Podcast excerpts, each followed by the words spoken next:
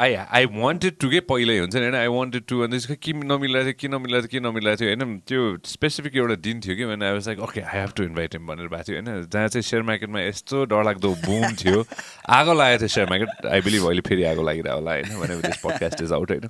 तर त्यतिखेर चाहिँ I was like shit man I got invite moreover I got sit to about share market all the crazy things that हामीले को रहेछ bull को रहेछ बेयर झन् त्यतिखेर त्यो सिनेमा पनि आएको थियो नि एउटा के अरे? सिनेमा हो कि सिरिज आएको थियो नि त्यतिखेर। बिग बुल भन्ने आएको थियो नि होइन? हर्षद मेहताको भने हर्षद हर्षद मेहताको भने होइन आमामा okay there is only one person young person है फेरि। Let me let me rephrase this हुन्छ नि होइन? Young person who's actually telling everybody हुन्छ नि के हो सेयर मार्केट भनेर। होइन हाम्रो हाम्रो दाजुहरूले त भन्दै हुनुहुन्छ होइन? अलिक सिनियर दाईहरूले त पुरै उहाँहरूको एक्सपिरियन्स पुरै पोख्दै हुनुहुन्छ होइन?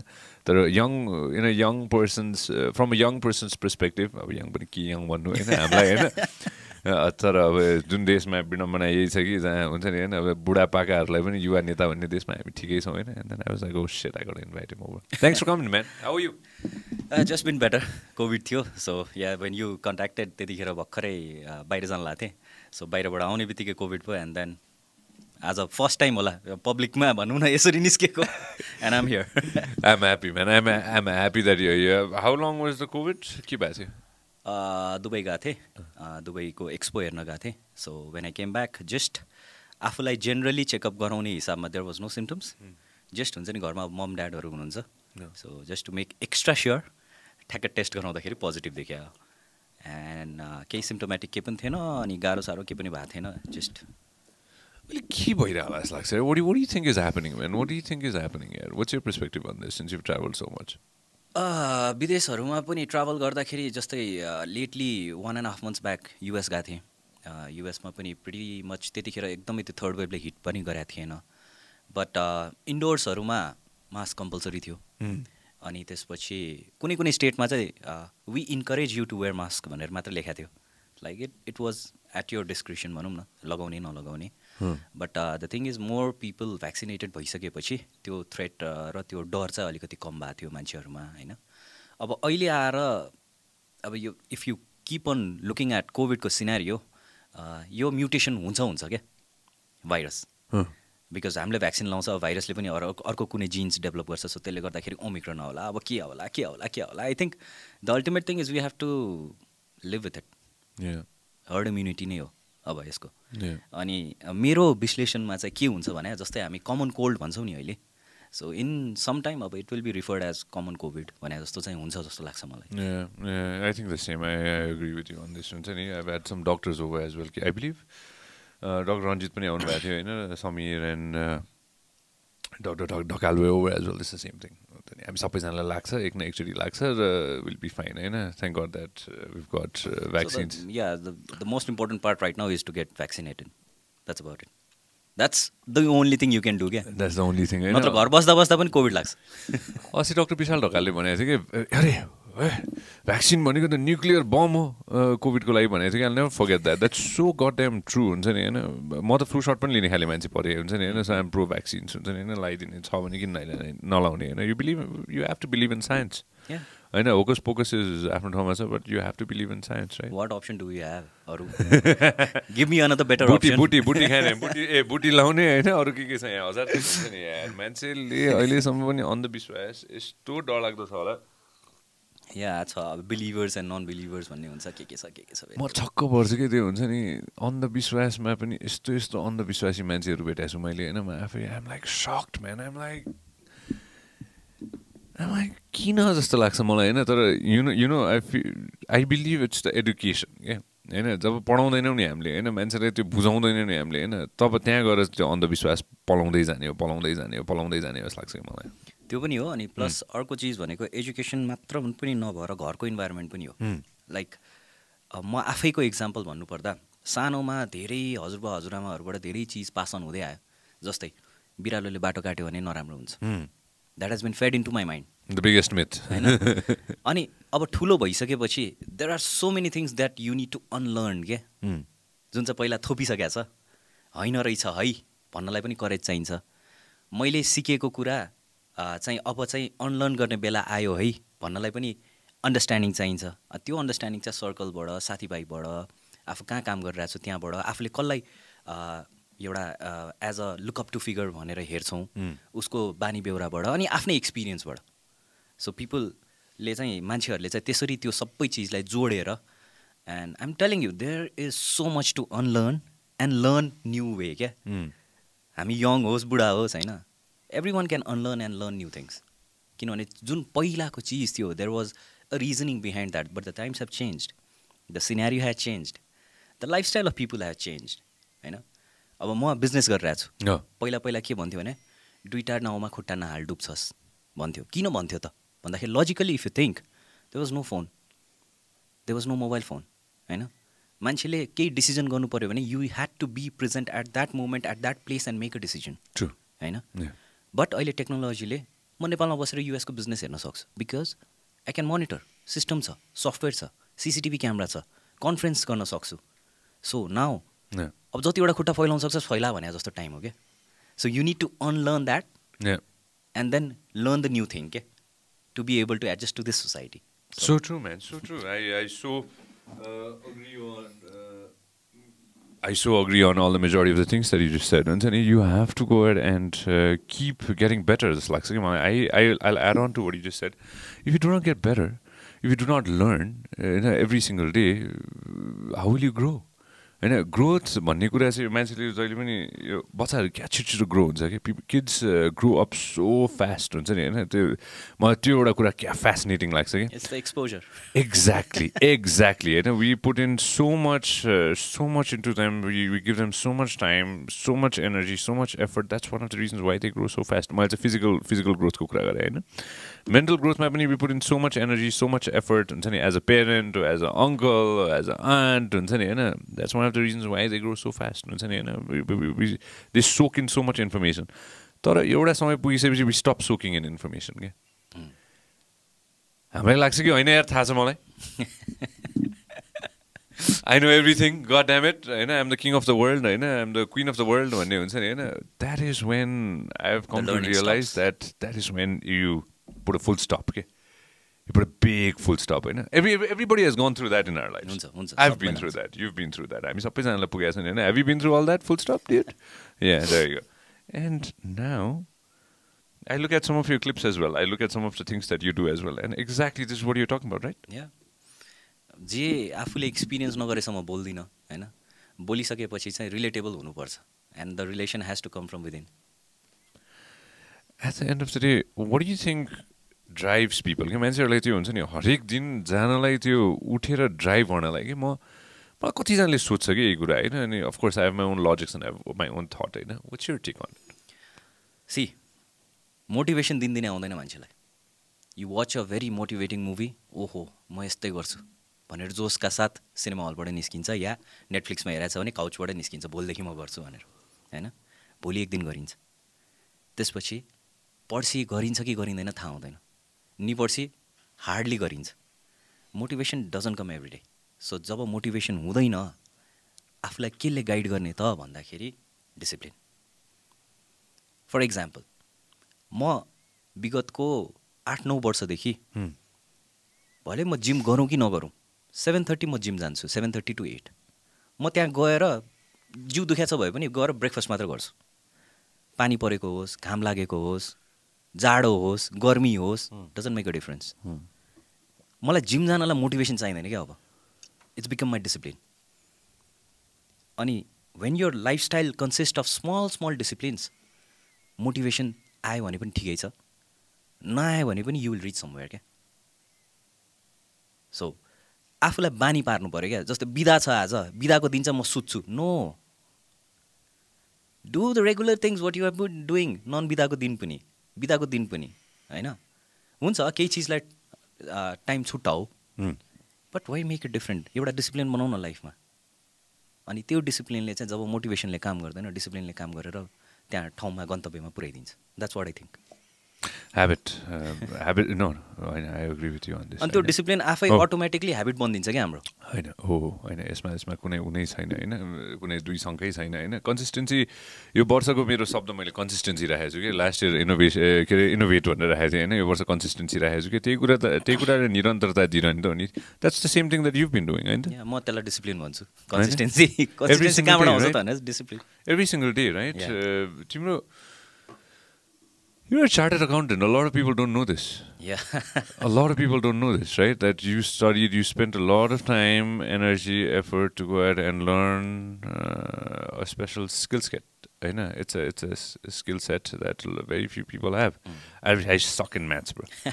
I know that's why I've hired people हुन्छ नि होइन who are really good at maths हुन्छ नि होइन मलाई आई विस आई कुड अस्ति भर्खर मैले नरोत्तम हाम्रो के अरे नरोत्तम सरको कुन चाहिँ कलेज हो किङ्स कि कुन चाहिँ हो किङ्स होइन नरोत्तम सरलाई जिस्काएर भन्दै थिएँ मैले म अकाउन्टिङ क्लासहरू यसो आउँछु है अलिअलि भनेर। Is like welcome come any day you want my brother भनेर भन्दै हुनुहुन्थ्यो। You know Narottam Aryal is a gem of a guy होइन. It come to the podcast some time ago पैसाको हिसाब भनेको एकदम इम्पोर्टेन्ट कुरा जस्तो लाग्छ कि मलाई होइन? पैसाको हिसाबले धेरै थोक सिकाउँछ कि? हिसाबले धेरै थोक सिकाउँछ कि होइन? बेसिक हिसाबले होइन? वाट्स युर टेक अन हिसाब? पैसा चिन्नु पर्यो। अँ, मैले चाहिँ पैसालाई हेर्ने दृष्टिकोण चाहिँ विथ टाइम चेन्ज भयो है। मिन त्यही भन्दैछु। फर्स्टमा चाहिँ मलाई के लाग्थ्यो भने पैसा भएन भने धेरै गाह्रो हुन्छ। अहिले चाहिँ मलाई के लाग्छ भने पैसा money is just a tool यो एउटा टुल मात्र हो। जस्तै हामीलाई पडकास्ट गर्नलाई यो र यो चाहिरहेछ अहिले। तर यो नभयो भने पनि we can find alternate things केही न केही चिजले त गर्छौँ हामी। होइन? ढिलो चाँडोको कुरा हो। पैसालाई त्यो नजरियाबाट हेऱ्यो भने चाहिँ अनि मलाई कतिजनाले भन्नुहुन्छ क्या बिजनेस गर्नलाई पैसा छैन पैसा छैन पैसा नभएर बिजनेस गरेन नो रङ। पैसाले बिजनेसलाई रोक्दैन। तिम्रो क्यालिबरले रोक्छ क्या। पैसा जुटाउने हो नि त। जुटाउने तरिका डिफ्रेन्ट छ। हाउ? घरमा कसैलाई कन्भिन्स गर। फ्यामिलीलाई कन्भिन्स गर। फ्रेन्ड्सलाई कन्भिन्स गर। कोही एउटा इन्भेस्टरलाई कन्भिन्स गर त्यो कन्भिन्सै गर्न सकेनौ भने त कमी तिम्रो आइडियामा भए हो नि त तिमीमा आफ्नो पर्सनालिटीमा भए हो नि त बिजनेसमा भए होइन नि त। You see the successful business story of any given entity होइन? त्यो युपिएसको स्टोरी हेरौँ जेसुकैको स्टोरी हेरौँ। इट अल स्टार्टेड फ्रम कहाँ? कि त गराजबाट कि त कहीँ एउटा दुईजना साथीबाट होइन? पैसाले रोकेको छैन क्या कहिल्यै पनि। एउटा कुनै पनि सक्सेस स्टोरीलाई पैसाले रोकेको छैन। हो पैसाले एक वर्षमा हुने चिज के अरे दस वर्षमा हुने चिजलाई दुई वर्षमा गरिदिन्छ जरिया हो टुल हो so when you start looking money from that point of view you will stop using people for money. You will stop being very selfish in terms of financial terms. अनि त्यसपछि ठगेर कमाऊ दुःख दिएर कमाऊ यसलाई छलेर कमाऊ भन्ने सोचबाट चाहिँ अलिकति टाढा बसिन्छ जस्तो लाग्छ when you understand that value कि पैसा is just a tool happiness पैसासँग हुँदैन होइन? पैसाले केही चिजलाई रोक्दैन। भनेपछि पैसाको लागि किन मरिमेट्नु भन्ने एउटा सोच चाहिँ अलिकति ढिलो आएको हो ममा। So if I have a business idea right now या कुनै पनि आइडिया भयो भने I circulate in my circle र मलाई रोकेन क्या त्यसपछि। जब यो अन्डरस्ट्यान्डिङ आयो नि यु टेल मी कि कतिवटा चिज गरिरह भनेर कसरी गरिरह भनेर भन्छ नि then you don't work alone क्या? पैसा इज जस्ट अ टुल त्यस्तै team you need a team member team members are यो टुल्स भनौँ न। त्यो जरिया हुन जान्छ क्या to take you to places अनि द यङ्गर जेनेरेसनले चाहिँ अहिले बुझ्नुपर्ने चिज चाहिँ के भने अहिले कस्तो टाइम आइसक्यो भने मटेरियल थिङमा चाहिँ एकदमै धेरै पैसा जान्छ। अनि सोर्स अफ इन्कम कम छ बट स्पेन्डिङ बढी छ। त्यो कुरालाई जति अर्ली उसले न्यारो डाउन गर्न सक्यो कम्प्लिटली बन्द त कसैले पनि गर्न सक्दैन। अहिलेको जमानामा यति धेरै टेम्पटेसन छ यति धेरै आफूलाई कम्पेरिजन गरिन्छ एकअर्कासँग सोसियल मिडियामा हेरेर होइन? You tend to spend spend spend but त्यही स्पेन्डिङलाई कति हदसम्म कम गर्न सकिन्छ। And you understand the essence of happiness and money मैले सेभ पनि गर्नुपर्छ है। This is more than what I can chew भने जस्तो खालको फिलिङ जसलाई जति छिटो आउँछ त्यो मान्छे यो ऱ्याट रेसबाट अलिकति बाहिर निस्किएर समथिङ सब्सटेन्सियल चाहिँ छिट्टै उमेरमा गर्छ भन्ने चाहिँ मलाई लाग्छ यसमा एउटा टेक छ कि अस्ति there was a thing about Shaq O'Neal क्या Shaq said such an important thing. Okay? If you don't know Shaq, you guys can just Google it. Open a picture of Shaq. होइन? Basketball player भने Yeah. Yeah. 70% save. Save 70%. Wow. 70% होइन जतिसुकै कमाऊ तिमी सय रुपियाँ कमाऊ सत्तर रुपियाँ सेभ गर तिस रुपियाँ तिमी रिइन्भेस्ट गर होइन? Invest in yourself invest in whatever you want to seventy percent save भनेर चाहिँ स्याकले भनेको थियो कि द्याट स्याक होइन फ्यान हुँदाखेरि म पनि हेर्थेँ. हो होइन? अनि Shaq is one of the richest richest sportsman in the planet होइन? अनि मलाई क्या इन्ट्रेस्टिङ लागेको थियो त्यो होइन? तर यसमा फेरि कतिजनाको के हुन्छ भने ए बाबा दिन काट्नै गाह्रो भइरहेछ मलाई होइन? छाक टार्नै गाह्रो भइरहेछ मलाई होइन? And you guys sitting and talking about money पनि हुन्छ होइन? Lot people have lot of problems सबैको आफ्नो समस्या छ होइन? The take is maybe you came from a, um, a family background where you always had money भन्ने पनि हुन्छ नि त एउटा होइन a lot of people had money a lot of people came from a background where they had money where they double triple that अब कोही व्यक्तिको यति स्याड पनि भएको छ विजय माल्या जस्तो जसको अस्ति भर्खर लन्डनको घर पनि गयो चिप्ल्यो त्यो घर पनि गयो अरे विजय माल्याको होइन you went to the top you was the king of good times. Now is finished almost right at the end होइन? कता लन्डनको घरै गयो भनेपछि अब let's see what's gonna happen with Vijay Mallya होइन? त्यो क्षणिक हो नि त सबै थोक होइन र? तिमीले दुई थोक जोड्यौ कि होइन? But I like I want go to the first point that you talk about होइन? मनी by using people होइन? Can, let's elaborate this a little bit होइन? What, what do you mean by using people for money? Like if you want to elaborate this. Using people for money भनेको चाहिँ अब negative सेन्समा directly भन्नुपर्दाखेरि bribery extortion extortion in different level mentally harass गरेर या cheat गरेर होइन? But using money by people भन्दा पनि हामीले युज चाहिँ के गर्नुपर्छ भने अहिलेको टाइममा युज योर पिआर होइन? जहाँ चाहिँ पैसाले पनि काम गर्दैन त्यहाँ नेपाल जस्तो ठाउँमा चाहिँ पिआरले काम गर्छ। This is there's two folds to this के सन्जोको होइन यो यो यो कन्टेक्स्टमा चाहिँ के होइन रियालिटी भन्ने है? म आदर्शवाद होइन, कुरा हो। होइन हो त्यसैले म टु फोल्ड्समा जानु लाग्यो यसमा होइन? एउटा त्यो सेक्सन छ जोसँग त्यो पिआर छ होला होइन? आज एउटा दाजुले स्टेटस लेख्नु भएको थियो कि होइन? फ्रन्ट लाइनरको कुरा लेख्नु भएको थियो कि एउटा दाजुले हुन्छ नि होइन? अब भोलिबाट त जोड बिजोड सुरु भयो नि त नि होइन? होइन? रातिबाट। ए सरी आज रातिबाट। अब यो पडकास्ट कहिले आउँछ थाहा छैन त्यतिखेरसम्म त जोड बिजोड भइरहेको हुन्छ होला होइन? सो त्यो जोड बिजोडको कुरा पनि आएको थियो कि? अब अब आएर जोड बिजोडको पनि त त्यहाँ छ नि त अब यहाँ धेरै चलखेल हुन्छ नि त यसमा पनि होइन? अब होइन? कसले गाडी चलाउनु पाउने कसले गाडी च- चलाउनु नपाउने होइन? सो यसमा पनि टु फोल्ड्स छ कि? यसमा पनि हुन्छ नि होइन? कति साथीहरूले त्यो जिन्दगी कटाइदिनुहुन्छ होइन? तर आफ्नै सर्कलमा सकाइदिनुहुन्छ कि होइन? कतिले I am thankful that I friends like you होइन? That I can call you एकचोटि फोन गरेर सन्जोक म्यान के हुँदैछ? यार मलाई यसमा हेल्प चाहियो भने you will help me out नि त होइन? त्यो बनाउनुको लागि मान्छेले एउटा कुरा that people have to understand is समय लाग्दो रहेछ कि it takes time everything is time, right? I wanted to sit and talk to you about time. Okay? किनभने not who you are right now. होइन? पढ्न गयो। त्यत्रो सिनेमा गऱ्यो प्यासन फलो गऱ्यो now you running opening so many businesses that you trying to do you talk about motivation you talk about shares you talk about thousand of different things होइन यो सबै गर्नलाई पनि त आज गरेको होइन नि त यो होइन it's not one time one time thing होइन तिमी सानोदेखि नै cinema probably you you're a part of cinema industry when you born होइन? बुवा हुनुहुन्थ्यो नि त सिनेमा इन्डस्ट्रीमा। होइन सो त्यहीँबाट नै सिनेमा घर घरैबाट सिनेमा सुरु भयो नि त नि होइन? त्यो प्यासन भयो होइन? इफ आइम नट मिस्टेक होइन. अनि व्यापार सबै थोक भनेको त it came as you grew नि होइन? सो यो सबै गर्नलाई यो सबै थोकलाई समय त चाहियो नि त होइन? त्यो समयको कुरा गरौँ न। Let's talk about the time how important is time what you think what what's your take on this म जहाँ पनि गयो भने म सधैँ एउटै कुरा भन्छु। The greatest gift you can ever give someone is your time आफ्नो समय जस्तो आफ्नो समय दिनु जस्तो ठुलो कुरा चाहिँ केही पनि होइन। You need to respect that अनि if you want to do many things in a day you need to respect time again अनि रेस्पेक्ट टाइम भन्नाले चाहिँ के हो भने मैले कसैलाई दस मिनटमा आउँछु भनेको छु भने म त्यो ठाउँमा त्यो दस मिनट पुग्नुभन्दा दुई मिनट या पाँच मिनट अगाडि पुगिसक्छु।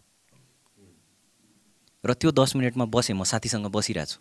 तर त्यसपछि मैले फेरि अर्को पन्ध्र मिनट अर्कोलाई दिएको छु भने त्यो साथले मलाई के भन्छ एकछिन बस न के भएर भन्दाखेरि नाइ भन्न सक्नु पऱ्यो don't get me wrong but म जानुपर्छ म अर्को दिन बस्छु। यो धेरैले गर्दैनन्। यहाँ भइहाल्छ नि. यहाँ गरिहाल्छ नि। अब म त्यहाँ एकछिन म ढिलो आउँछु भनेर भनिदिन्छु नि त। भन्ने कन्सेप्टमा गइन्छ। So if you value your time and at the same time आफ्नो टाइम भ्याल्यु गरेपछि अर्काको टाइम पनि भ्याल्यु गर्नु पऱ्यो अनि इफ यो दुइटा चिज मिल्यो भने then you can do multiple things in a day हामी सबैसँग हुने भनेको यही ट्वेन्टी फोर आवर्स हो. How do you make that twenty six twenty eight hours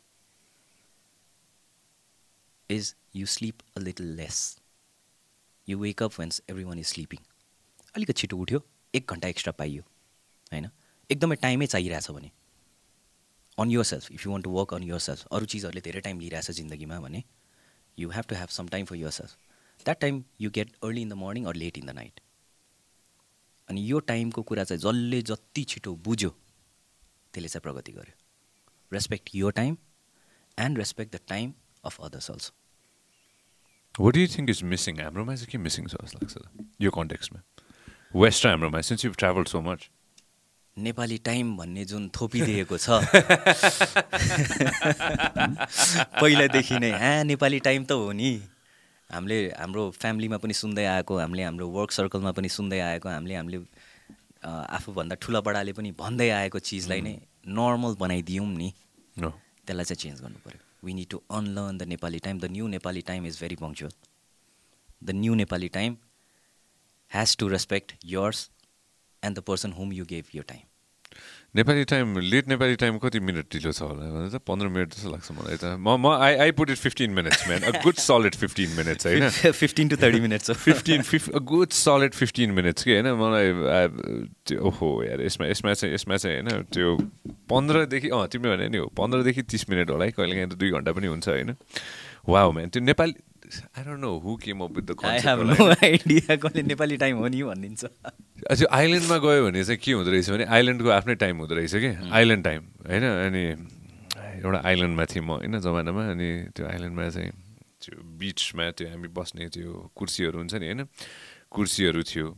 अनि पछाडि चाहिँ त्यो कुर्सी हेर्ने व्यक्ति थियो कि होइन? त्यो व्यक्तिले खाना पनि ल्याइदिन्थ्यो कि यसो हुन्छ नि यसो केही पिउनु पऱ्यो अथवा केही खानु पऱ्यो भने उसले ल्याइदिन्थ्यो होइन? अनि मैले यसो उसलाई हेरेँ चाहिँ ए म्यान होइन म फर्स्ट डे त्यहाँ गएँ कि होइन ए man can get a nice margarita and sandwich भने होइन स्योर भनेर यसो यसो गयो ठ्याक्क पैँतालिस मिनटपछि आयो कि दुवै थोक हेर है दुवै थोक पैँतालिस मिनटपछि आयो होइन भोलिपल्ट नि म त्यही ठाउँ गएँ होइन अनि मैले पहिल्यै थाहा बुझिसकेको थिएँ नि त होइन पैँतालिस मिनट लाग्छ भनेर होइन म जाने बित्तिकै मैले अर्डर गरिहालेँ कि होइन भोक लागिरहेको थियो होइन तेस्रो दिन मैले त्यो व्यक्तिलाई हुन्छ नि होइन हुन्छ नि ए man I'm so hungry man भनेर भने त्यसपछि no what is that I am hungry too man I'm so lazy today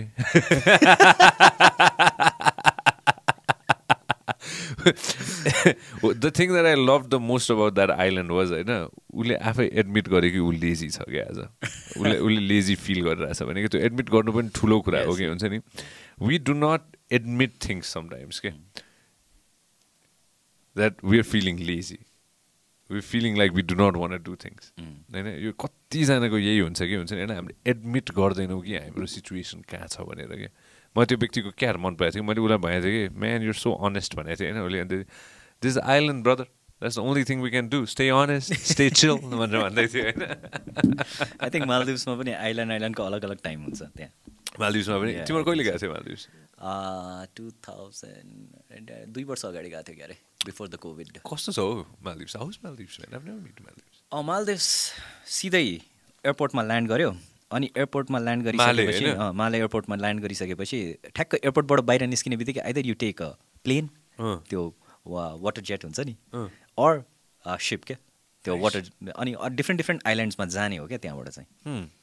like कुनै चालिस मिनट टाढा कुनै डेढ घन्टाको फ्लाइट त्यो सानो सानो त्यो वाटर फ्लाइटहरू हुन्छ नि त्यस्तो त्यस्तोहरूमा। And it consist of many beautiful island अनि. एउटा रिजोर्ट इज वान आइल्यान्ड. होइन? अनि म पुरै मालदिप्स घुम्छु भन्ने हुँदैन क्या। म त्यो आइल्यान्ड घुम्छु भन्ने हुन्छ। अनि आइल्यान्ड दिउँसो दिउँसो चाहिँ you can go island hopping also त्यसको अलग्गै रेट हुन्छ। You can stay in one island त्यो आइल्यान्डमा पनि डिफ्रेन्ट कलर टाइपको चाहिँ अ, उहरू हुन्छ क्या बस्ने ठाउँहरू। भिला by villa water villa by water villa normal lodging by normal lodging होइन ब्याक प्याकर्स टाइप हो भने त्यहाँ पनि एभाइलेबल सबै. हुन्छ क्या। सो इट वाज ब्युटिफुल अनि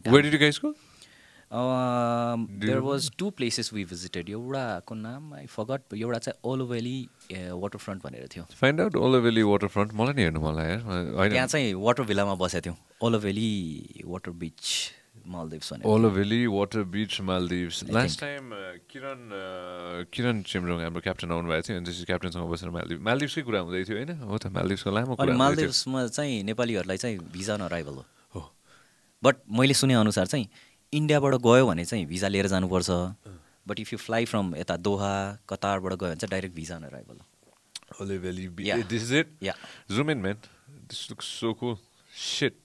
लुक्स सो कुल तिमीहरू कहाँ बस्यो सबभन्दा छेउको। उतापट्टि कि यतापट्टि आई थिङ्क उतापट्टिको। सबसे छेउको। सबसे छेउको क्या? ठ्याक्क जहाँबाट चाहिँ ओसन देखिन्छ त्यस्तोतिर बसेको थियो। फर वान नाइट ओन्ली है फेरि यहाँ। आमामा because it was like six hundred and something dollars थियो त्यो पनि अफ सिजनमा सिजनमा त सिजनमा त it goes around fifteen hundred sixteen hundred dollars? Per day. होइन आई आई क्यान डु म oh nice oh this is it यस्तै थियो पुल थियो तिम्रो या या त्यो त्यो होला त्यसमा त्यो त्यो सुइ त्यो सुइट हो. अ, त्यसमा चाहिँ अलिक ठुलो पुल हुन्छ। अनि अर्को वाटर भिल्लाहरूमा चाहिँ सानसानो पुल हुन्छ। एन्ड बट ठ्याक्क तल गयो भने ओसन त हो नि। हो हो ए डु दिस त एक्स गुगल टङ्गा टङ्गाको फोटोहरू मलाई हेर्नु मन थियो कि टङ्गा अस्ति के भयो भन्दाखेरि चाहिँ there was a big volcano क्या? इरप्सन भएको थियो होइन अनि टङ्गाको यो त पुरानो भयो फाइन्ड आउट टङ्गा टङ्गाको डेभेस्टेसनबाट चाहिँ Tonga okay yeah zoom to this one this the one यहाँ चाहिँ भल्क्यानो रहेछ होइन अनि भल्क्यानो इरप्ट भयो टङ्गामा अनि टङ्गा बर्बाद तस नसै भयो क्या टङ्गा होइन कम्प्लिट तस नस भएको छ आज भर्खर एउटा एड रहेछ कि होइन म्याट्रियन एड गएको छ न्युजिल्यान्डको कि कताको हेर्दै थिएँ मैले ओ that's the one there a video of this x try to find out the एक्सप्लोजनको video त उता उता छ फर्दर इरप्सन्स भनेर छ नि त्यो के अरे टङ्गाको फ्ल्यागको माथि कि हो त्यो अँ प्ले दिस भिडियो त open this video I don't know I don't think you can play this this was crazy bro होइन this was the craziest thing that I ever saw man अँ प्ले दिस त म त एकछिन छक्कै परेको थिएँ जब यो हुने बित्तिकै मेरो एकजना मिल्ने साथी हवाईमा बस्छ कि होइन? अनि टङ्गा धेरै तल भयो हवाई माथि भयो होइन? तर त्यो सुनामीको वार्निङ पनि आयो कि भनेर। Look at this this is one of look at this डिस्ट्रक्सनको पनि त्यो लेभल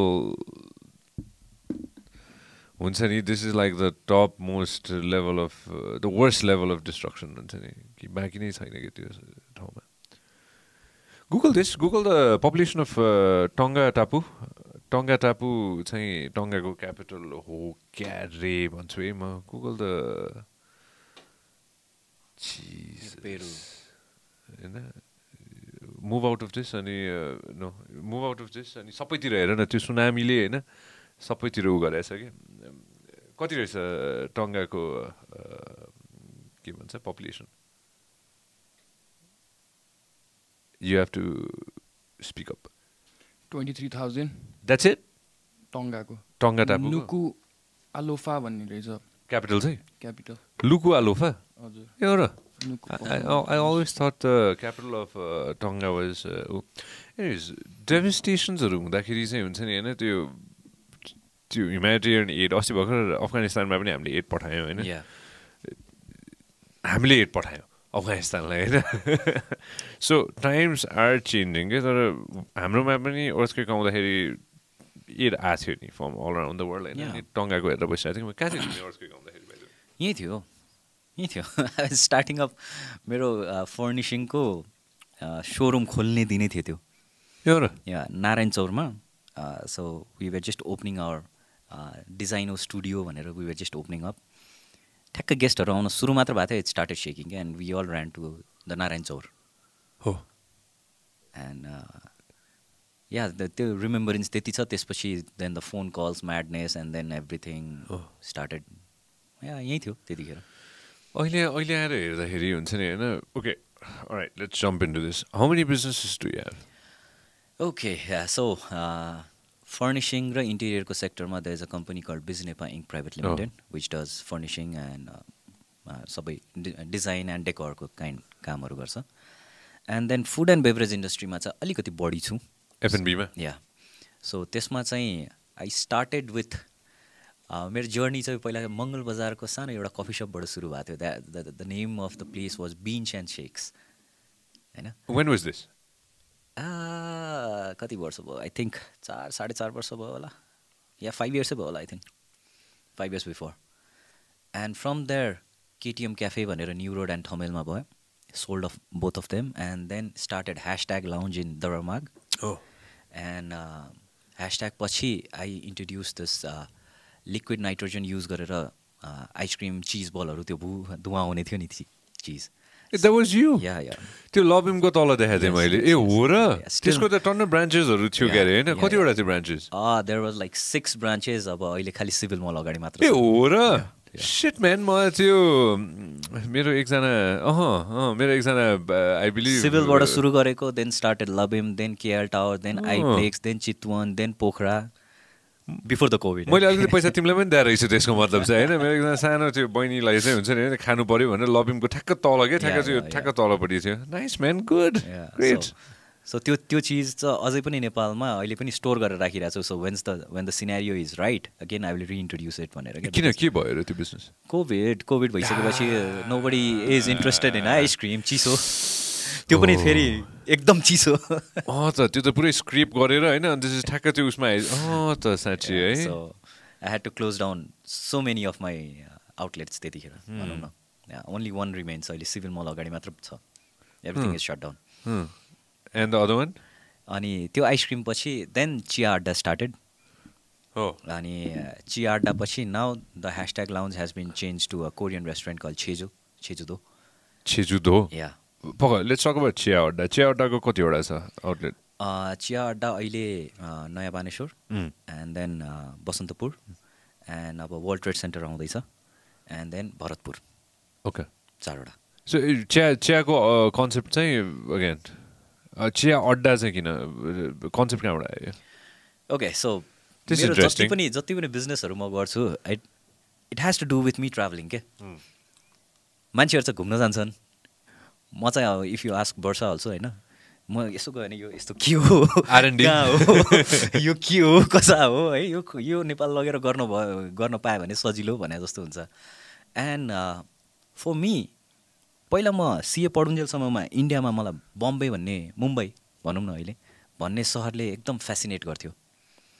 बट म दुबई गइसकेपछि that place fascinates me a lot why is that I have no idea but that place makes me do so many things in Nepal क्या यस्तो मेरो नेपालमा गर्न पाए हुन्थ्यो भने जस्तो हुन्छ क्या सो एभ्री इयर म दुई या तिनचोटि दुबई जान्छु। If I have to chill I will go to Dubai if I have to find a business idea I will go to Dubai and धेरै जस्तो एक्सपोहरू पनि त्यही हुन्छ क्या like food and beverage expo पनि त्यहाँ हुन्छ वर्ल्ड एक्सपो पनि त्यहाँ हुन्छ। अहिले रिसेन्टली पनि म त्यो वर्ल्ड एक्सपो नै हेर्न गएको हो। So I kind of look forward to what किनभने त्यहाँ धेरै फ्युचरिस्टिक चिजहरू देख्छु म। अनि चिया अड्डा पनि त्यहाँ त्यहीँको कन्सेप्टबाट सुरु भयो। कहाँ के भयो भने मेरो हसन भन्ने साथी छ दुबईमा अनि म दुबई गएको बेलामा हि टुक मी आउट गाडीमा होइन सर र गाडीमा गयो। म चिया खानै मनपर्छ एज आई टोल्ड यु बिहान कफी खाने भन्दाखेरि नो आमा टी पर्सनहरू भने। अनि उसले चाहिँ के केही खानु मन छ? भने सेट जस्ट चिया खानु मन छ भने सो सुइँ गयो एउटा पार्किङमा गयो। पार्किङमै ठ्याक्क चिया भनेर अर्डर लिन आयो। अनि म के पनि हेरेको थिएन आयो जस्ट इन माई फोन होइन। ल चिया उसले अर्डर गर्यो। चिया आयो यस्तै कपमा होइन। I took a sip of that tea अनि म के हो यो? भनेर सोधेँ क्या। It was that good if you ask any one जो चाहिँ युएबाट आउनु भएको छ फिली हो होइन म त्यही आउँदै होइन? थिएँ म फिली फिलीको जाफरान टी होइन।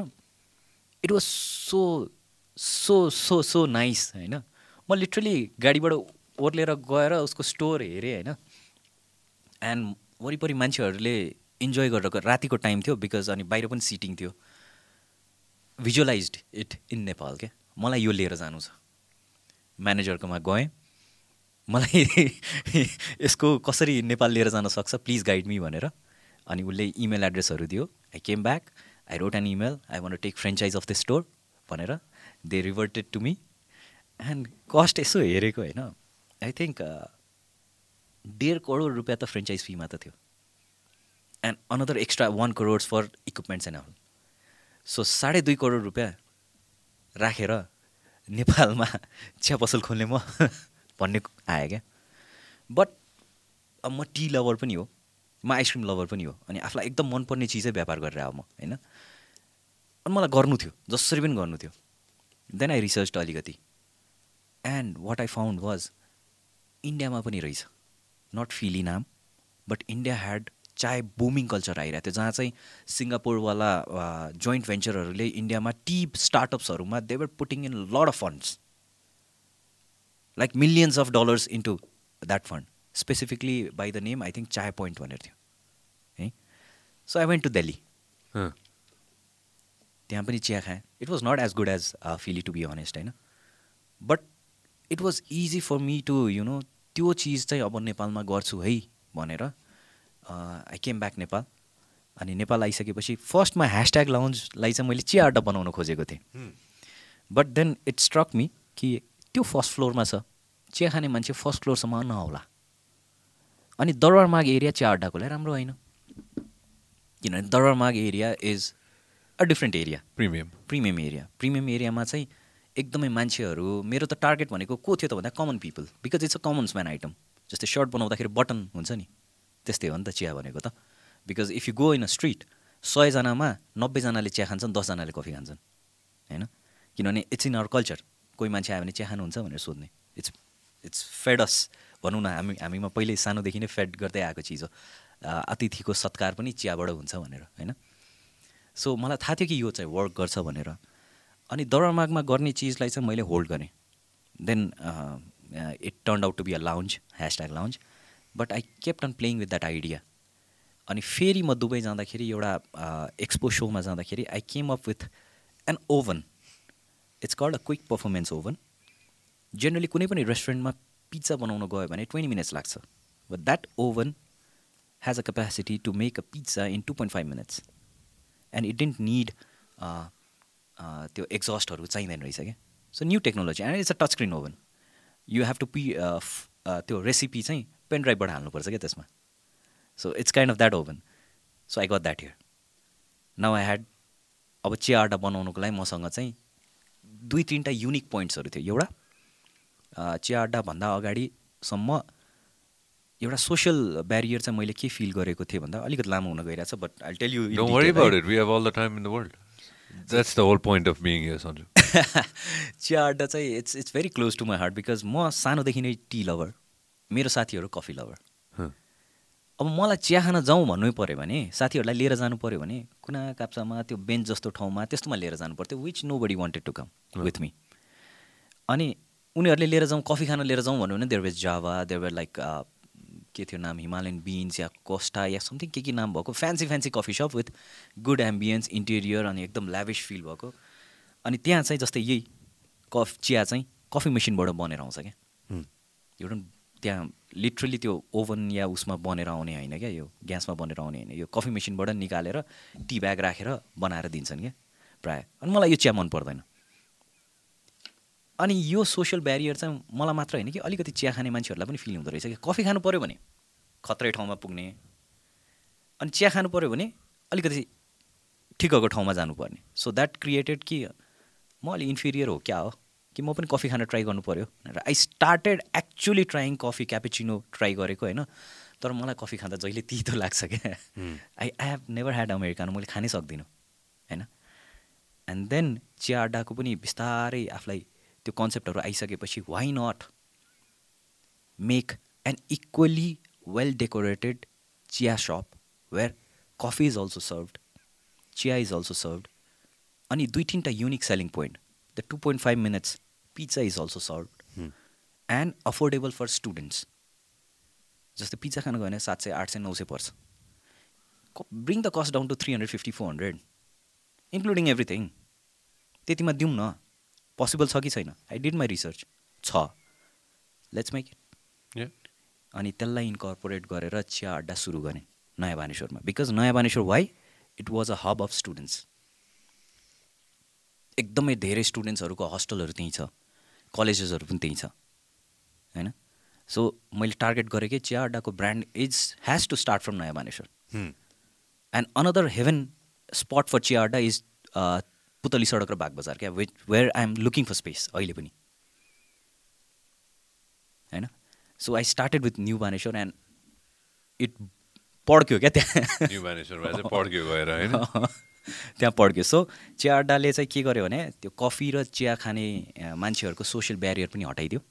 At the same time having tea is equally fun swing हालेँ झुल्दै झुलामा झुल्दै चिया खाने पनि माहौल भयो। एन्ड द्याट वाज द भनौँ न भर्खरै यो इन्स्टाग्राम पनि एकदम पपुलर भइरहेको थियो. And then the TikTok came अनि मान्छेहरूको फ्लो पनि त्यही टिकटक बनाउनलाई भए पनि इन्स्टाग्राममा स्टोरी राख्नलाई भयो भने पनि। So it kind of added चिज के। अनि त्यसपछि अलिकति बुम बुम बुम बुम भयो। अनि तर कोभिडले फेरि एक लट चाहिँ डाउन भयो। अनि पोस्ट कोभिड मेरो अर्को लाउन्जवाला restaurant was not doing well. But चियाटा came back to normal क्या तुरुन्तै। And then I realize oh come on man आइटममा चाहिँ त्यतिको ताकत हुँदो रहेछ कि सानतिनो डिसपोइन्टमेन्टले चाहिँ यसलाई लङ टर्ममा चाहिँ फरक पर्दैन रहेछ। सो. अब I'm more focusing on getting चियाडालाई अझै अझै फर्दर क्या अझै दुई तिन step I'm thinking of lots of stuff for that no that's that's a fantastic idea एकजना व्यापारीले मलाई भन्नुभएको थियो होइन? अनि त्यही व्यापारीले भनेको कुरालाई म मैले रिमोडल गरेँ कि होइन? बजारमा हामी सानो हुँदाखेरि अरेन्ज बल पनि पाइन्थ्यो। याद छ नि अरेन्ज बल? अहिले अहिले ब्ल्याक बल र अरेन्ज बल हो पाइन्थ्यो होइन? अरेन्ज बल होइन? एक रुपियाँ चारवटा। हो म्यान यस्तो मिठो हुन्थ्यो। अनि त्यही बजारमा होइन फ्यान्टास्टिक महँगो न महँगो होइन चक्लेट पनि पाइन्थ्यो। महँगो न महँगो चक्लेटै कोक्का हालेको चक्लेट होइन। अरेन्ज बल सबैले खरिद गर्न सक्ने कोक्का हालेको चक्लेट कोही कोहीले खरिद गर्न सक्ने। अब तिमी कस्तो व्यापार गर्छौ त। तिमी कुन मार्केटमा जान्छौ त? प्रिमियम मार्केटमा गएर पनि केही बिग्रिँदैन। होइन? मास मार्केटमा गयो भने केही बिग्रिँदैन। You have to decide which route you want to take in the beginning सुरुमा कुन कुन बाटो जान्छौ त। होइन? तिमीले सुरुमा भनेको थियौ नि डुङ्गा र खुट्टाको कुरा गऱ्यौ नि हामीले होइन? सुरुमा होइन? कहाँ जाने त? भनेर चाहिँ उहाँले भन्नुभएको थियो कि होइन? कतै न कतै त एउटा छान्नुपर्छ सुरुमा। सुरुमै म दुइटै गरेर लागि पर्छु भन्यो भने maybe maybe it might not work out होइन? मेबी होइन? उनको समयको कुरा गर्नुभएको थियो होला उहाँले होइन? तर एउटा छान्नुपर्छ। त्यो एउटामा अब्बल भन अनि त्यसपछि अर्कोतिर हाम फाल। भनेर उहाँले एकदम कडा कुरा भन्नुभएको थियो होइन? What's your what made you move on toward so many different businesses कि चियावटाको त मलाई गजबै लाग्यो होइन? यो त फ्यान्टास्टिक होइन? अहिले हमै लोकेसन चाहिँ कहाँ कहाँ बाइद अहिले बानेश्वर अनि? नयाँ बानेश्वरमा छ अनि बसन्तपुरको ओम्बालमा छ अनि वर्ल्ड ट्रेड सेन्टरको ठ्याक्क तल। अगाडि नै आउँदैछ। इट्स इन कन्स्ट्रक्सन अबको दस पन्ध्र दिनमा कोभिड के अरे लकडाउन भएन भने आइम गन ओपन हुँदैन हुँदैन होपफुल्ली लकडाउन हुँदैन। हुँदैन हुँदैन हुँदैन यस्तो के? यिनीहरूले के बुझ्नुपर्छ भने होइन गरिबले आफ्नो घरमा आफ्नो परिवारमा होइन त्यो भाँडोमा होइन खाना राख्ने मौका पाउनुपर्छ कि? धनीलाई कोभिडको डर हो। गरिबलाई लकडाउनको डर हो। यिनीहरूले जति छिटो यो बुझ्छ नि होइन सबसे राम्रो कुरा यही नै हो होइन अहिलेसम्म त क्षतिसँगै नि त हामीले दुईचोटि होइन हुँदैन lockdown at least I don't believe that lockdown and then Bharatpur एउटा भरतपुरमा एउटा भरतपुरमा पनि छ होइन बुटवलमा खोल्नुपर्छ यार मलाई किन किन थाहा छ म किन भन्छु है यो चाहिँ त्यहाँ जति मान्छे छ नि shit man I went to this fantastic restaurant के होइन पुलाउ त फोटो अचुत आइम स्योर छ क्या अरे होइन ब्ल्याक फरेस्ट भन्ने सुनेको छ कहिले किन नसुन्नु ब्ल्याक फरेस्ट बुटवलमा मात्र होइन। नारायणघाटमा पनि छ इट्स अ चेन हो हो हो। म आउँदैछु त्यसमा होइन? स्टार्ट फ्रम बुटवल नि त होइन?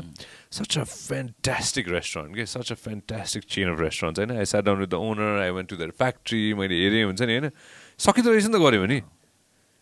Passionate man very very passionate होइन? र त्यो प्रयास गऱ्यो भने आई गिभ इज एक्जाम्पल के हुन्छ नि होइन? He is a gem of guy उहाँले काठमाडौँबाट सुरु गरे होइन फेरि। त्यहाँबाट सुरु गरे हो कि होइन? बुटवलबाट सुरु गरेँ। बुटवल चाहिँ मलाई किन अर्को पनि इन्ट्रेस्टिङ दामी किन लाग्छ भने मलाई Butwal personally this is my personal opinion on Butwal होइन? यङ मान्छे छ कि त्यहाँ। तिमी जब त्यो अ, के अरे ट्राफिक चोक ट्राफिक चोक भन्छ क्या त्यसलाई? ट्राफिक चोकै। ट्राफिक चोक होइन. ट्राफिक चोकमा बसेर गर्मी जाडो जहिले सुकै होस् त्यो लस्सी एउटा। र साइडमा राखेको हुन्छ त्यहाँ। अरे यार त्यो लस्सी मैले तिन बजे बिहान पनि खाएको छु यार। यस्तो मिठो हुन्छ होइन त्यो लस्सी होइन? र जाडो महिनामा त्यो त्यहाँ त्यहाँ फेरि पाउँछ त्यो स्पेसल कफी खान्छ त्यो। यस्तो नजल निस्केकोवाला होइन? प्रेसर कुकर टाइप्सबाट त्यो निस्केको कफी आउँछ कि होइन?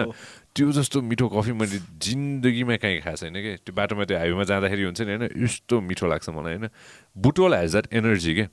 जुन अरू सहरमा पनि त्यो एनर्जी आउँछ होइन? आइम स्योर आउँछ। त्यही द्याट्स ब्ल्याक फरेस्ट होइन? Fan, premium of the most premium outlet होइन that I've been to outside Kathmandu ल one of the most premium outlets have been outside Kathmandu होइन हामी भन्छौँ नि जहिले पनि काठमाडौँमा सबै दुख्छ भनेर गुरु black फरेस्टमा it's such a fantastic place होइन you have to go to Butwal यार चिया अड्डा निड्स टु ओपन बुटोल मैले चाहिँ के गरिरहेको छु भने अब यसलाई फ्रेन्चाइज मोडलमा लगिसकेँ भरतपुर इज अ फ्रेन्चाइज होइन सबै ठाउँमा म आफै गर्छु एक्लै गर्छु पोसिबल छैन I have to have a good team so young people जसलाई चाहिँ केही गरौँ नेपालमै बसेर केही गरौँ भन्ने छ please connect to me. I be more than happy किनभने म यहाँ बसेर हन्ड्रेड पर्सेन्ट बुटबल हेर्न सक्दिनँ। I can I can cover sixty seventy percent तर हन्ड्रेड पर्सेन्ट हेर्नको लागि त्यहाँ एकजना रेस्पोन्सिबल मान्छे बस्नै पर्छ। र इफ बुटवलकै मान्छेले गर्यो भने सुनमा सुगन्ध। त्यसमा कुनै शङ्कै छैन। अस्ति चाहिँ मेरो फोन कहाँ छ अस्ति एउटा नाइट क्लब जलेको थियो। कहाँको कुरा थियो बुटवलकै। थियो क्या अरे I fell so sad Sashindra भन्ने एकजना दाइले तस्विर राख्नु भएको थियो होइन आई फेल सो स्याड त्यो खुल्नै पाएको थिएन जस्तो लाग्यो मलाई त्यो त्यो दुई दिन अगाडि हो क्यारे हो के अरे होइन एक दिन अगाडि होइन मैले तस्विरहरू देखाएको थिएँ I feel so sad so again coming back हुन्छ नि होइन त्यो आफ्नो ठाउँमा छँदैछ होइन sorry for the owners but it's booming या बुटवल बुटवल मेरो पनि एकदमै टार्गेटेड एरियामा हो। अब एक दुईजना चिनेको मान्छेहरूलाई चाहिँ मैले भने पनि छु गर्ने हो भने गर्नुहोस् न भनेर भनेको छु। बट कन्क्रिट रेस्पोन्स आएको छैन अनि I'm very particular about the area र कहाँ खोल्ने भनेर क्या चिया अड्डा। चिया अड्डा कहिले पनि कुना काप्चामा खोलिँदैन। सेन्टर अफ द मार्केट जहाँ मान्छेको एकदम फुटफल छ and it has to be on the ground floor आफ्नो छ। तिम्रो तिम्रो आफ्नै प्रोटोकल सो जबसम्म त्यो त्यो ठ्याक्क पाइँदैन बट नखोल्ने। तर त्यो क्लिक हुनुपर्छ क्या त्यो आफ्नै त्यो एउटा त्यो बनाउनै पर्छ होइन? And after chiya let's move on होइन? What's the other business that you have so food and बेभरेजमा अहिले अनगोइङ भनेको त्यही minus three two one ice cream life. Chiya Adda and छेजुदो and then bakery bakery पनि सुरु गरेँ। अरे so रे। Desert desert delight भनेर सानेपामा uh, यो यही अँ। इट्स इट्स स्टार्टिङ अब। अनि यो चाहिँ बेकरी चाहिँ किन गर्नु पऱ्यो भने I had to create a whole ecosystem for Chiya Adda क्या? सबै आफै गर्नु पऱ्यो नि त। क्वालिटी पनि कन्ट्रोल भयो। अनि सप्लाई चेन पनि कन्ट्रोल गर्न सकियो। त्यो भयो भने आफै गर्न सकियो। सो चारवटा चिज अन फुड एन्ड बेभरेज छ। एन्ड देन डिजिटल कन्टेन्ट क्रिएसनमा पनि विगतको डेढ वर्षदेखि चाहिँ लागेको छु। And that starts with channel call idea प्रोनो Nepal and हाम्रो कपाल ब्लग च्यानल सान्छ भनेर छ। देखिरहेको थिएँ मैले आज बिहान तिमीहरूले नेटफ्लिक्स रदेखि लिएर टाइमको कुरा हालेर रहेछ। होइन what does what does everything else take भनेर होइन? God time at everything else takes time utilize this time everybody this is it होइन? Do not switch coming back to the point त्यो त्यो मिममा I agree and I disagree to that meme नभन्नु त्यसलाई. I agree and disagree to that होइन? Recreation भन्ने कुरा हुँदो रहेछ क्या। होइन? मान्छेले यो कुरा चाहिँ मान्छेले किन याद राख्नुपर्छ भन्दाखेरि यो ऱ्याट रेसमा दौडिरहने रेसमा फुल स्टप लाग्नुपर्छ कि? Then is to be a break I am a big believer in breaks होइन? किनभने तिमी ब्याक टु ब्याक दुई महिना काम गर। तिमी पन्ध्र दिन ब्रेक लिएर जाउँदै एउटा ट्रेक तिमी त्यो ट्रेकबाट फर्केर जब आउँछौ नि होइन? You're change you are completely changed human being. You're completely changed. होइन? Or for example you travel होइन? Talked about so many different countries होइन? त्यो देशमा गएर ब्रेक लिएर आऊ। तिमीले कति कुरा देख्छौ नि होइन? हो होइन कति कुरा सिक्छौ नि होइन? त्यो क्या इम्पोर्टेन्ट हुन्छ कि? सिनेमाकै हिसाबले कुरा गर्दाखेरि पनि I love Netflix god time I tell my team sometimes हुन्छ नि होइन? Take a break just watch Netflix and chill त्यो एउटा चाहिने रहेछ कि? त्यो भएन भने नि होइन? त्यो जे जे गराएछ नि यु विल बर्न आउट क्या you will burn out you need whatever it is something or the other you have to take a break कसैलाई नेटफ्लिक्स होला कसैलाई कता घुम्ने होला कसैलाई ट्रेकिङ जाने होला कसैले गएर यत्तिकै केही पनि नगरेर त्यो स्ट्रिङमा बसेर चिया अड्डामा बसेर चिया खाने होला होइन you need that break time is again we constantly talk about time is running out, time is running out, time is running out, time is running out, especially in our generation and the coming generations. हुन्छ नि But sometimes you have to s- take a break, step aside, and look at, evaluate what all you're doing. होइन that is so important कि so with that thing चाहिँ um like okay well हुन्छ नि it's there it's it's a thing that everybody is saying हुन्छ नि but you have to take a break and young people need to understand that break is very important कि break लिँदैन नि अहिलेको मान्छेले। हो त्यो एक्ज्याक्टली त्यो पर्सपेक्टिभ जुन मैले पोस्ट गरेको थिएँ त्यो पनि। के हो नन स्टपवाला पर्सपेक्टिभमा हो क्या constant running कन्सटेन्टमा like don't make it a habit don't make it a habit म आफै कोक खान्छु। I like I love coke but I don't make it a habit Hmm. किनभने म ड्रिङ्क गर्दिनँ। If I go to any social party मेरो सहारा के हो त भन्दा कोक। हो because I don't do alcohol होइन but I don't make it a habit म नेटफ्लिक्स हेर्छु। बट अब सिरिज आयो भन्दैमा चार दिनै घरमै बसेर त्यो सिरिज पुरै नसकुन्जेलसम्म ननिस्किने भन्ने त हुँदैन नि। Which is most of the people do money heist आएर पुरै सकाएर बल्ल निस्किन्छन्। Hmm. टेक अ ब्रेक त्यो ब्रेकमा हेर। Again the whole thing comes to discipline like a break should be also in your discipline what you set अनि हो त्यसले एकदमै ठुलो पर्सपेक्टिभ चेन्जेस इन लाइफ दिन्छ अनि ऱ्याट रेस भनौँ या म चाहिँ के भन्छ नि यो गोल गोल यो चक्रव्यूह भन्छु क्या यो बिकज काम भने कहिले पनि सकिँदैन अनि ग्रो गर्न मन नलाग्ने भनेको कोही मान्छेलाई हुँदैन अनि कमाउँ अलिकति आफू अरू सम्पन्न हुँ आफ्नो सर्कल पनि राम्रो होस् भन्ने चाहना सबैलाई हुन्छ अनि त्यही सर्कलमा हामी चाहिँ ओहो मसँग टाइम छैन मैले यो भ्याउँदैन मसँग यो छैन मैले यो भ्याउँदैन भन्नेमा जाँदै जाँदै जाँदै जाँदै गयो। भने त्यो जिन्दगी आजीवन हुन्छ क्या हो। इफ यु प इफ यु पुस समथिङ हुन्छ नि होइन अलिकति टाइम भएपछि घुम्न जाउँला नि होइन नेक्स्ट इयर जाउँला नि होइन त्योभन्दा पछि जाउँला नि भन्छ त्यो सधैँ पछि पछि धकेलिँदै जान्छ क्या so yeah one point of time you need to have like you need to be the yes man yes, man, I like that. All right, come back to business. Everybody wants to listen to all the businesses that you have, you know. So FNB छ आफ्नो ठाउँमा डिजिटलमा what all are you doing in this? यही idea Pranav Nepal भनेर सुरु गरेँ Hmm. That is post लकडाउनको मेरो urge of giving something back to the society Hmm. Because जुन फेजमा म ग्रो भएँ okay I come from a very middle class फ्यामिलीबाटै आएको तर there are few things I didn't like? Yeah. Idea Pranav Nepal yeah. So where त्यसको idea पनि where idea meets entrepreneurs होइन? So मैले यसमा चाहिँ के गर्न खोजेको भने एउटा यङ नेपालीलाई हो। नेपाली ल्याङ्ग्वेजमै तिमी सहरमा होस् गाउँमा होस् अब अब त सबैसँग फोन हुन्छ नि त। फाइनेन्सियली लिटरेट बनाउन खोजेको। नेपालमा बिजनेस गर्दाखेरि या एउटा अन्टरप्रेनर बन्न मन छ भने यो कुराहरूको बेसिक नलेज चाहिँ लिएर आऊ भन्न खोजेको। त्यसमा मैले कन्टेन्टहरू पुस कसरी गरेँ भने फर्स्टमा लकडाउनपछि के बिजनेस गर्ने त. अन्टरप्रेनर हुनको लागि के माइन्डसेट लिएर हिँड्ने त? र सँगसँगै नेपालमा चाहिँ मैले यति काम गर्दै आउँदाखेरि देखेको भनेको पैसा कमाउने पैसा पैसा मात्र नभनौँ वेल्थ जेनेरेट गर्ने। दुईवटा मात्र तरिका देखाएको छु मैले। त्यो दुइटा एकको दुई दुईको चार चारको आठ बनाउने। एउटा भनेको रियल इस्टेट अर्को भनेको नेपाल सेयर मार्केट। हो इफ यु आर एकदमै सयजनामा एकजना एकदमै राम्रो गोल्डन बोय भयो भने बिजनेसहरूबाट पनि हुन्छ। है? तर बिजनेस भनेको यस्तो हो जहाँ चाहिँ एकको दुई दुईको चार होइन कि त्यसलाई नै ग्रो गर्दा गर्दै सबै चिज त्यसमै त्यसबाट आउँछ त्यसमै जान्छ त्यसबाट आउँछ त्यसमै जान्छ। यो keep on growing growing growing निकाल्न पाइँदैन क्या तुरुन्तै। अनि वेल्थ भनेको चाहिँ के भने मैले मसँग आठ लाख रुपियाँ छ आठ लाख रुपियाँ राख्यो आठको दस बाह्र सोह्र त हुने ठाउँ हुनु पऱ्यो नि। त्यो भनेको जग्गामा छ या सेयर मार्केटमा छ? अब हामी एभरेज मान्छे हो अरे क्लासको लास्ट बेन्चर हो अरे मेरो पर्सेन्टेज पनि सेकेन्ड डिभिजन थर्ड डिभिजनमा बल्ल तल्ल आउने मान्छे हो अरे। र मसँग पुर्खौली सम्पत्ति छैन। बाउबाजेले केही पनि जोडेर राखिदिएको छैन। भनेपछि त्यो मान्छेले वेल्थ जेनेरेट गर्नको लागि उसँग अप्सन भनेको के छ त भन्दा एउटै मात्र छ क्या। Nepal share market. र त्यसको पनि उसलाई राम्ररी नलेज छैन। भने उसको जिन्दगी त यही गोल गोलमै बित्ने भयो। कमायो खर्च गर्यो कमायो खर्च गर्यो। उसले ठुलो एउटा सम्पत्ति कहिले जोड्ने त? जोड्ने ठाउँै देख्दिनँ म। Tell me if you if you see anything else मैले भनेको कुरा बाहेक एनिथिङ एल्स किनभने मैले प्र्याक्टिकल्ली गरेर हेर्दाखेरि चाहिँ यो दुइटा ठाउँ बाहेक भएन। देखिनँ मैले। र एसएलसी सकिने बित्तिकै या सानो उमेरदेखि नै उसले आइपिओ मात्र भरेर राखेर बिर्सिदियो।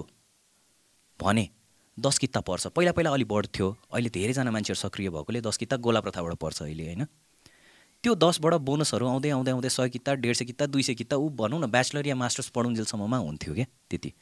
सो बाई द टाइम ऊ एजुकेसनल सेक्टरबाट निस्केर अब वर्किङ सेक्टरमा जानलाई जब तत् तत्पर भएर बस्थ्यो नि उसले कसैको मुख हेर्नु पर्दैन क्या। आफ्नो सेयर मात्र बेच्यो भने पनि he will have lakhs of rupees lakhs र होइन छिटो इन्भेस्ट गर्ने बानी बसेको छैन भन्यो भने पनि अहिले अहिले आजको दिनदेखि नै महिनाको तिन हजार चार हजार त हामीले सेभिङ गर्न सक्छौँ नि। सेयर मार्केट बढ्या होस् घट्या होस् मतलब भएन। तिन हजार रुपियाँको कुनै राम्रो बोनस या डिभिडेन्ड दिने सेयरलाई किनिरखौँ। कहिले दस किता होला कहिले चार किता होला कहिले दुई किता होला तर ह्याबिट बनाऊ हरेक महिना तिन हजारको म त्यो किन्दै जान्छु भनेर। त्यति मात्र गरेर पाँचदेखि छ वर्षमा हेऱ्यो भने कयौँ लाख रुपियाँ जम्मा भइसक्छ क्या त्यहाँ? इन्भेस्टमेन्ट भनेको हजारमा हुन्छ। तर त्यहाँ पुग्दाखेरिसम्ममा लाख भइसक्छ क्या त्यो लाख। अलि अलि ठुलै लाख भइसक्छ क्या। It's call the power of compounding monthly तिन हजार मात्र राख्यो भने पनि अहिलेबाट पनि। सो यही नलेज चाहिँ नेप्लिज युथमा जति छिटो सक्दो मैले पास अन गर्न सकेँ भने I will feel something that have given back to the society भन्ने सोचबाट चाहिँ आइडिया प्रनर सुरु भएको। अनि आइडिया प्रनरमा मैले के पनि त्यो एकदमै ठुलो सेटअप पनि केही गरेँ होइन फोनबाट खिचेर राखेँ सिम्पल एउटा भित्तामा बसेँ फोनबाट खिचेर राखेर सिम्पल कुरा बुझाएको। सेयर भने के हो? प्राइमेरी मार्केट भने के हो? सेयरमा किन इन्भेस्ट गर्नुपर्छ? सेकेन्डरी मार्केट भने के हो? जब कि इफ यु सी मैले कुनै पनि यो किन यो बेच कहिले पनि भन्दिनँ। सक्षम बनाउने हो क्या मान्छेलाई। तर के गरिरहेछ भनेर एउटा एकदम भनौँ न डिप डाउन इनसाइड बुझ्नु त पऱ्यो नि त। त्यो बुझाउने प्रयास मात्र गरेको एन्ड यो सबै कन्टेन्टमा सेयरवाला कन्टेन्ट जस्ट एक्सप्लोडेड आइडिया प्रमोटबाट अनि त्यसपछि people started asking more and more त्यसकै चिजहरू गर्न। अनि त्यसपछि मैले आइपिओ कसरी भर्ने त्यस सेकेन्डरी मार्केट के हो अनि त्यसपछि अलिअलि टेक्निकल एनालाइसिसको कुराहरू। त्यसपछि I I got lots of emails कि सर टेक्निकल एनालाइसिसको क्लासहरू लिइदिनु पऱ्यो भनेर। किनभने there are two methods of analysing a share fundamental analysis technical analysis fundamental analysis is deep हामी म सिए पढ्दाखेरि जे पढायो त्यो that is whole fundamental analysis किनभने ब्यालेन्स सिट बनाउने प्रफिट एन्ड लस एकाउन्ट बनाउने सबै रेसियोज एन्ड एनालाइसिसहरू सबै हो। It takes lot of time बुझ्न पनि अकाउन्ट्स ब्याकग्राउन्डबाट आएको मान्छेलाई चाहिँ बुझ्न सजिलो छ। तर technical analysis if you're a doctor you can understand in ten days if you're कुनै पनि फिल्ड लयर सयर के पनि हो all you need to do is look at the charts and volume price र भोल्युमको कुरा हो। दुईवटा चिज दुईवटा फ्याक्टरलाई मात्रै हेर्ने हो। अनि त्यसले पुरै मार्केटको बारेमा सानो इन्फर्मेसन सानो त के भनौँ एउटा एकदम सठिक इन्फर्मेसन दिन्छ। अनि त्यही ड्युरेसनमा चाहिँ आई लाइक एक हप्ता दस दिन चाहिँ मैले आफूलाई डाङडुङ बन्द गरेर वाट आई डेड वाज म यो धेरै कामहरू गर्छु नि त मैले फोन सोन अफ गरेर आई वेन्ट टु अलफ्ट यहीँ ठमेलमा। त्यहाँ रुम लिएँ आई डिजाइन्ड अ कोर्स अनि हप्ता दिनपछि त्यो स्लाइड्सहरू बनाएर कोर्सहरू बनाएर चाहिँ देन आई इन्ट्रोड्युस्ड ल टेक्निकल एनालाइसिसको चाहिँ अब म दुई हप्ताको चाहिँ एउटा ब्याच गर्छु भनेर। And the first batch there were like hundred and sixty people जुमबाट लिएको क्या। I was expecting forty fifty forty fifty people अनि त्यसलाई चाहिँ फोर्थ ब्याचसम्म चाहिँ लिएर गएँ होइन। अब फेरि अहिले धेरैले भनिरहेछन्। फेरि सुरु गर्नु बट द थिङ इज दुई घन्टा म जहाँसुकै भए पनि दिनमा दिनु पर्थ्यो क्या। हरेक दिन? हरेक दिन। That is a very big commitment अब यसलाई चाहिँ म डिजिटलाइज कसरी गरौँ so that it's accessible to all and मेरो कन्टेन्ट चाहिँ पाइरेसी पनि नहोस् होइन? एन्ड रिजनेबल एमाउन्टमा मान्छेहरूलाई पनि एक्सेस होस् भनेर अब एप डेभलप गर्दैछु क्या बल्ल। एन्ड थ्रु एप चाहिँ अब म त्यो कोर्सहरूलाई पठाउँ नाम के छ idea प्रोनो Nepal same same so everything is gonna within the app so अहिले टेक्निकल एनालाइसिस छ अब फ्युचरमा फर्दरमा भनौँ न जस्तै एउटा एउटा इन्भेस्टरलाई पिच कसरी गर्ने त? How do you pitch your idea पन्ध्र पेज बिस पेजको आइडिया बनाएर कसले हेर्छ? They something cut elevator pitch you have ten seconds or fifteen seconds how do you come up with that होइन? बिजनेस प्रपोजल लेख्नु छ अरे. How do you write that एउटा एप्लिकेसन लेटर लेख्नु छ अरे. How do you do that यो सबै चिजहरू चाहिँ बिस्तारै बिस्तारै बिस्तारै चाहिँ म आइडिया प्रोनो नेपालमा चाहिँ सिकाउनको लागि त्यो कन् त्यो एउटा प्लेटफर्म चाहिँ रेडी गर्दैछु। Fantastic I am so excited I am so excited for you I tell you why अस्ति मिगमा डेभिड होइन? मिगमा डेभिड यु नो मिगमा डेभिड? मिगमा डेभिड वाज यो होइन? अनि मिगमा डेभिडले एउटा एप बनाएको रहेछन् कि उनीहरूले होइन? Can we so the app Fourteen Peaks भनेर होइन? त्यो एपमा देशमा हरेक ठाउँमा जहाँ जान इच्छा छ नि हामीलाई। वान डे ट्रिप ट्रिप भनौँ न ल काठमाडौँको वरिपरि होइन? के के छ त काठमाडौँको वरिपरि? एक दिनको ट्रेक होला हाइक होला। एक दिनको यो होला एक दिनको त्यो होला। त्योदेखि लिएर मलाई एभरेस्ट जानु मन लाग्यो अरे सो कसरी प्लान गर्ने त? के के चाहिन्छ त? के के गर्ने त? को कोलाई कन्ट्याक्ट गर्ने त? होइन? रुटदेखि लिएर जिपिएस म्यापिङदेखि लिएर होइन? Everything is within that one app के इट्स अ फ्यान्टास्टिक एप हुन्छ नि? फोर्टिन पिक्स भने can be so the app if the app is up होइन? मलाई गजबै लागेको थियो कि एउटा दामी कुरा चाहिँ के थियो भने त्यो एपमा चाहिँ रेगुलर मान्छेले पनि त्यो एपमा अपडेट गर्न सक्छ कि सो सपोज मेरो लज छ। मैले राख्न सक्छु मेरो लजको डिटेल्स त्यहाँ होइन? भोलि गएर म सो एन्ड सो ठाउँमा गएँ अरे होइन? त्यो राख्न सक्छु म। भोलि गएर मिङमा डेभिड र मङ्गल लामा आएको थियो कि सँगै होइन? अनि मङ्गल दाई is about to do Great Himalayan Trail भन्ने आइम स्योर यु फर्ड होइन? एउटा ट्रेलै छ कि नेपालभरि होइन? त्यो ट्रेल मान्छेले हिँडेर मात्र गरेको थियो कि। मङ्गल अ, दाइले चाहिँ त्यो trail Great Himalayan Trail on wheels गर्न लाग्छन् कि साइकलमा होइन? उहाँले सबै थोक त्यो म्याप गरिसकेपछि अब अरू साइक्लिस्टहरूलाई सजिलो भयो कि। त्यो एपमा गएर चाहिँ अरू साइक्लिस्टले पनि हेर्न सके कि होइन? App that is the future यस संसारैभरि। हाम्रोमा अब हुँदैछ त्यो future. I'm so happy that you making app. Seriously Android बनिसक्यो आइफोनवालाले चाहिँ अलिक टाउको दुखाइरहेछ सो के हुँदो रहेछ खास यसमा चाहिँ? यो मैले पहिला पनि सुनेको छु कि यो? ओ एप्पलको एकदम पोलिसीहरू अलि अँ। गाह्रो र अलिकति एकदमै डिफ्रेन्ट छ क्या जस्तै मेरो एपमा चाहिँ के छ भने अब भनौँ न ई सेवा र कनेक्ट आइपिएसबाट लिङ्क गरेर पिपल क्यान पे नि त। एप्पल वान्ट्स एप्पल पेबाट मात्र पे गरेर लिङ्क गर्न सकौँ भनेर दे वान्ट द्याट क्या. सो देयर उनीहरूकै इको सिस्टमबाट मात्र गरेर। अब एप्पल पे नेपालमा कसले युज गर्छ? होइन. सो त्यो कम्प्लिकेसन्सहरू आइरहेछ क्या अहिले. एउटा नुडल भन्ने एपले दस लाख रुपियाँ दिएर रहेछ क्या आफ्नो नुडल भन्ने एप सुनेको छ कहिले? छैन। सो यो आर्टिस्टहरूको एप हो कि नेपाली एप हो नेपाली आर्टिस्टहरूको लागि होइन? जस्तै मैले एउटा गीत बनाएँ मलाई राख्नु मलाई त्यो गीत त पैसा त चाहियो होइन? अब सोसियल मिडियामा राखेर मात्र त I am not make jack set होइन? त्यो एपले दस लाख रुपियाँ पे आउट गरेर रहेछ कि आर्टिस्टहरूको लागि। सो त्यसको मतलब कसै न कसै त खरिद गरिरहेछ नि त होइन? इट्स अ फ्यान्टास्टिक नुडल भन्ने app I believe down the road will go on Noodle as well down the road होइन? यो सबै थोकहरू अब सुरु हुँदैछ बुम हुँदैछ कि? And I'm so happy that you making app which is definitely gonna go ahead and yeah this is the app यो नुडल भन्ने एप होइन? यहाँ धेरै छ नि सुबानीको पनि रहेछ त्यहाँ होइन? एलिमेन्ट्स अन्डर ओ सेट त्यही अन्डर साइड पनि रहेछ होइन? ए फोर्टिन पिक्सको त्यो एप भेटेन है तिमीले? You didn't find that app but anyways यो चाहिँ छैन यो चाहिँ नुडल भन्ने एप होइन? फेरि हिजो आज पढ्दै थिएँ मैले खै एप सेप बनाएर फेरि के अरे जुवासुवा खेलाएर फेरि त्यो के गरेर रहेछ फेरि? थाहा पाइस् तैँले त्यो did you hear that news open that news news त सेतोले लाग्छ मलाई। जुवा खेला रहेछ खै को अनलाइन किर्तिपुरा एप स्क्याम गरेर गरेर रहेछ फेरि अरे ए यो हो र छ र अहिले लेटेस्ट के पो थियो के अरे? यो होइन होला यो डिसेम्बरको होइन गो टु सेतोमा जाउँ त मैले त्यो हिजो भर्खर देखिरहेको थिएँ मैले। जुवा सुवा खेलाएर रहेछन् यिनीहरूले होइन? अनि जुवा खेलाएर चाहिँ खै विदेशीहरूसँग खै त्यो कसरी के गरेर चाहिँ त्यो ग्याम्लिङ स्याम्लिङ के गरेर गरेर रहेछन् जुवा खेल्न आउँदैन मलाई हेर मिटु थाहा छैन मलाई पनि। म म त यस्तो फेलियर हो होइन? दसैँमा त्यो फरास खेल्यो भने मैले हुन्छ नि त्यो फरास खेल्छ नि होइन? भाइ बहिनीहरूसँग होइन? म त्यो दस पन्ध्र रुपियाँ बिस रुपियाँ हाल्ने खाले हार्ने खाले मान्छे हो म होइन? अहिलेसम्म जितेको एउटा रेकर्डै छैन यार मेरो त्यो हुन्छ नि त्यो जुत पत्तीमा समेत हार्ने मान्छे हो कि म जुवामा चाहिँ हुन्छ नि? दसैँमा बोलाउनु पर्ने रहेछ। म त बर्बादै हुन्छु यार बर्बादै। त्यो लङ्गुर बुर्जा खेल्दाखेरि होइन सबसे फर्स्टमा त्यो पैसा जाने भनेको मेरो हुन्छ क्या त्यो हुन्छ नि। ब्रो मलाई त्यो I'm not a gambling man are you gambling man can can you can you gamble no right दसैँमा कहिले कहीँ चाहिँ खेलिन्छ। तर त्यस्तो एकदम दिन रातै खेल्ने चाहिँ हुँदैन। म त हार्ने नै हो कि त्यो थाहा छ कि? मैले त्यो पाँच रुपियाँ हाले पनि पाँच सय करोड हाले पनि म हार्ने नै मान्छे भन्ने थाहा छ क्या त्यसमा? I rather take some risk होइन?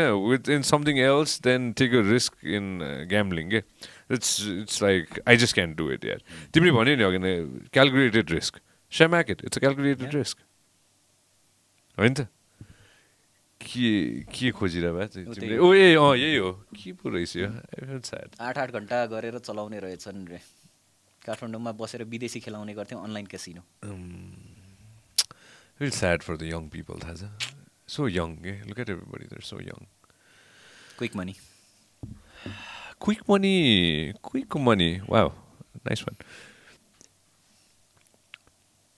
quick money भन्ने कुरामा होइन छ नि त पैसा नकमाएको होइन नि मान्छेले। यो भाइरल जिन्दगीमा अहिले भाइरल कम्युनिटीमा अहिले होइन? सबैलाई क्विक मनी चाहिएको छ नि त नि। With the young entrepreneurs or forget about entrepreneurs young साथीहरू जसले चाहिँ अ, के अरे एनरोल गर्छन् नि होइन? खोज्छन् के? उनीहरूले के चाहिएको छ? इन्स्टेन्ट रिजल्ट छ क्या अहिले जमानै।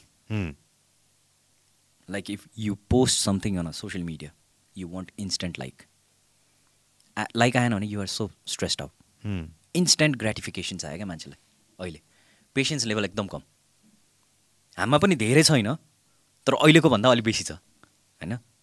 तर अहिले चाहिँ आजको आजै हुनु पऱ्यो क्विक फिडब्याक हो पनि तुरुन्तको तुरुन्तै। जे पनि अहिले एकदम एक्सेसेबल छ नि त।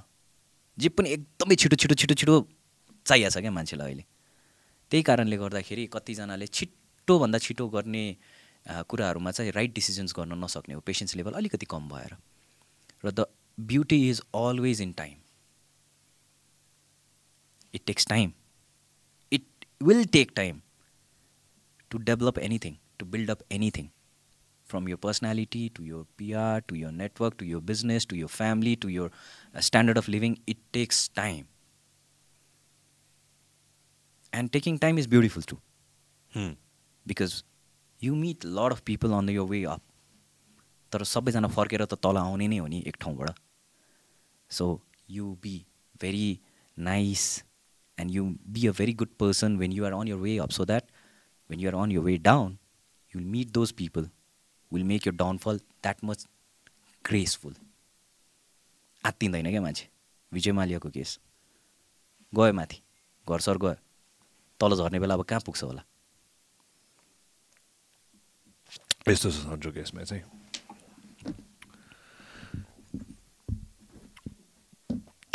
पहाड चढ्ने साथीहरू धेरै छन् कि मेरो?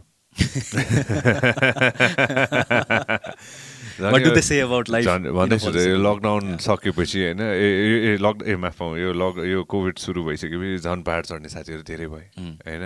झन् निम्सको त म बवाल ठुलो फ्यान होइन? निम्स दाइको त। आठ हजार मिटर माथि पुगिसकेपछि बस्न सक्दैन क्या। डेथ जोन होइन? केही समय. छेडिको हो नि त छेडिको हो नि त होइन? हो। होइन? आठ हजार छेडिक होइन? तर अरू आठ हजार मिटर पिक पनि पुग्न सक्छ कि? अस्ति कामिरी दा रिता दाईलाई को बर्थडे थियो होइन मैले मेसेज पठाएको थिएँ बातमा हामी कुरा गर्दै थियौँ होइन थ्याङ्क यू भाइ भनेर भन्दै हुन्थ्यो। त्यतिचोटि चढायो नि त। होइन एभरे एभरेस्टै चढायो नि त नि होइन। निम्स अगेन फोर्टिन पिक्स होइन। हुन्छ नि the entire team to the entire team होइन। गइरहन सकिन्छ नि त चढिरहन सकिन्छ नि त। सबै पाहाड त हो। तिमीले गरेको हरेक बिजनेस पनि एउटा पाहाड त हो नि होइन। माथि जान्छ तलाउँछ माथि जान्छ तलाउँछ माथि जान्छ तलाउँछ होइन। तल आउने क्रमको केसमा चाहिँ त्यो ल्यान्डिङ हुन्छ नि कतिजनाले सेफ ल्यान्डिङ भन्छन्। So many people talk about cushion landing हुन्छ नि होइन?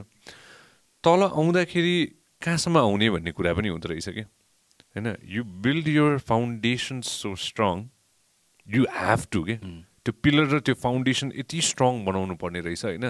You do not come way down क्या? जहाँबाट सुरु थियो त्यहाँ पुग्यो भने त सक्यो त होइन? त्यो फाउन्डेसन चाहिँ यस्तो स्ट्रङ बनाउनु पर्ने जग जग यति स्ट्रङ गाड्नुपर्ने रहेछ होइन कि हामी जति माथि जान्छौँ नि होइन सन्दीप छेत्रीले भनेको कुरा हो कि मलाई एकदमै मन परेको कुरा हो कि होइन जति माथि जान्छौँ त्यति सँगसँगै साथीभाइलाई पनि माथि लानुपर्छ कि। साथीभाइ इष्टमित्र फ्यामिली जो जो छ हुन्छ नि होइन सबैलाई माथि लानु रे कि। किनभने म पावरफुल भयो भने छेउछेउमा यसो दायाँ लेफ्टमा हेर्दाखेरि पनि राइटमा हेर्दाखेरि पनि अगाडि हेर्दाखेरि पनि पछाडि हेर्दाखेरि पनि होइन सबैजना सँगै जान्छन् नि त होइन? क्या दामी कुरा हो नि त्यो हुन्छ नि होइन? एउटा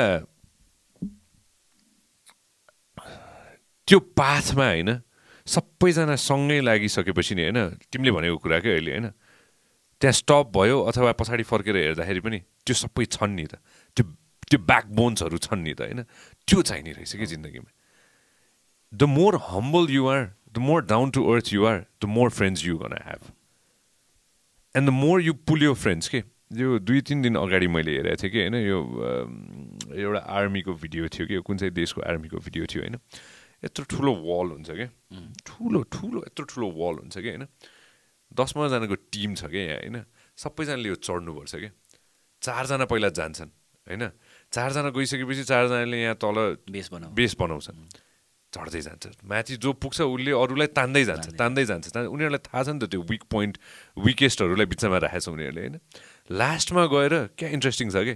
सबैजना लास्टको यिनीहरू पनि जान्छ लास्टको व्यक्ति बाँकी हुन्छ नि। त्यसलाई यसले तान्छ क्या त्यो सबसे पावरफुल हुन्छ कि? त्यसलाई यसले तान्छ क्या so always try to be supportive of your friends like what you exactly said होइन? तर तर यार तल चाहिँ जहाँबाट सुरु गरेको छ नि त्योभन्दा तल चाहिँ पुग्नु हुँदैन जस्तो लाग्छ कि मलाई? त्योभन्दा तल पुग्यो भने त लाइफ बाँचेको मजै सक्यो। सकेन किन बाँच्नु? होइन। सुरुदेखि नै त्यो त्यो टुल्स तिमीले भन्यो नि होइन? For example you're providing so many tools to people नि होइन? त्यो सबै टुल्सहरू युटिलाइज गर्नुपर्ने रहेछ कि? मेबी हाम्रो बाउबाजेको समयमा कतिजनाको ठाउँ कतिजनाले त्यो टुल्सहरू थिएन होला कि त्यतिखेर? तर उनीहरूको अर्कै माध्यम थियो होला। कतिले कमाए कतिले कमाएनन् होइन? हरेक व्यक्तिले आफूले आफ्नो भविष्य चेन्ज गर्ने मौका एक न एकचोटि पाउँछ कि? म चाहिँ एकचोटि भन्छु कि हुन्छ नि होइन? त्यो एकचोटि त्यो मौका कुरेर बस्नुपर्ने रहेछ क्या ढुगेर त्यो मौकाको लागि चाहिँ सबै थोक गर्नुपर्छ कि होइन? जब साला त्यो मौका पाउँछ नि। आउँछ त्यो सबको त्यो मौका आउँछ। एक न एकचोटि जसले पनि पाएको हुन्छ। मेरो बाउले पनि पायो होलान् होइन? मेरो बाजेले पनि पायो होलान् होइन? सबैले के होइन? All the legacy maybe got that मौका। कतिले युज गर्यो होला कतिले युज गरेनन् होला होइन? त्यो मौका पा पाउँदाखेरि चाहिँ ठ्याक्कै थाहा हुन्छ कि। हो नि। मैले चाहिँ मौका पाएको छु भनेर हुन्छ नि होइन? अनि त्यो मौकामा चौका हान्न सक्यो भने चाहिँ त्यही रहेछ कि जिन्दगी हुन्छ नि होइन? I believe that is the case with not just business कि that is the case with love that's the case with relationships that's the case with almost every aspect of your life कि एक न एकचोटि त आउँछ क्या सबैजना अनि मेरो आफ्नो एक्सपिरियन्समा मेरो सर्कलमा एउटा एकदमै इम्पोर्टेन्ट कुरा जुन चाहिँ मैले छुट्याउनै हुन्न देखेको र मलाई चेन्ज गर्न मन लागेको कुरा चाहिँ हामी एकदम प्रिभिलेजमै हुर्क्यौँ होइन? म जस्तै मेरै सर्कलको साथीहरू पनि त्यसरी प्रिभिलेजमै हुर्क्यौँ। जहाँ चाहिँ फ्यामिलीबाटै बाबु पढ। पढ्ने बाहेक त के पनि नगर। पहिला एसएलसीसम्म सक्का त्यसपछि प्लस टू गर ब्याचलर्स गर मास्टर्स गर अनि बल्ल कामको बारेमा सोच अनि बल्ल लाइफको बारेमा सोच। यसमा हुर्केको यो अहिले रबिस हो।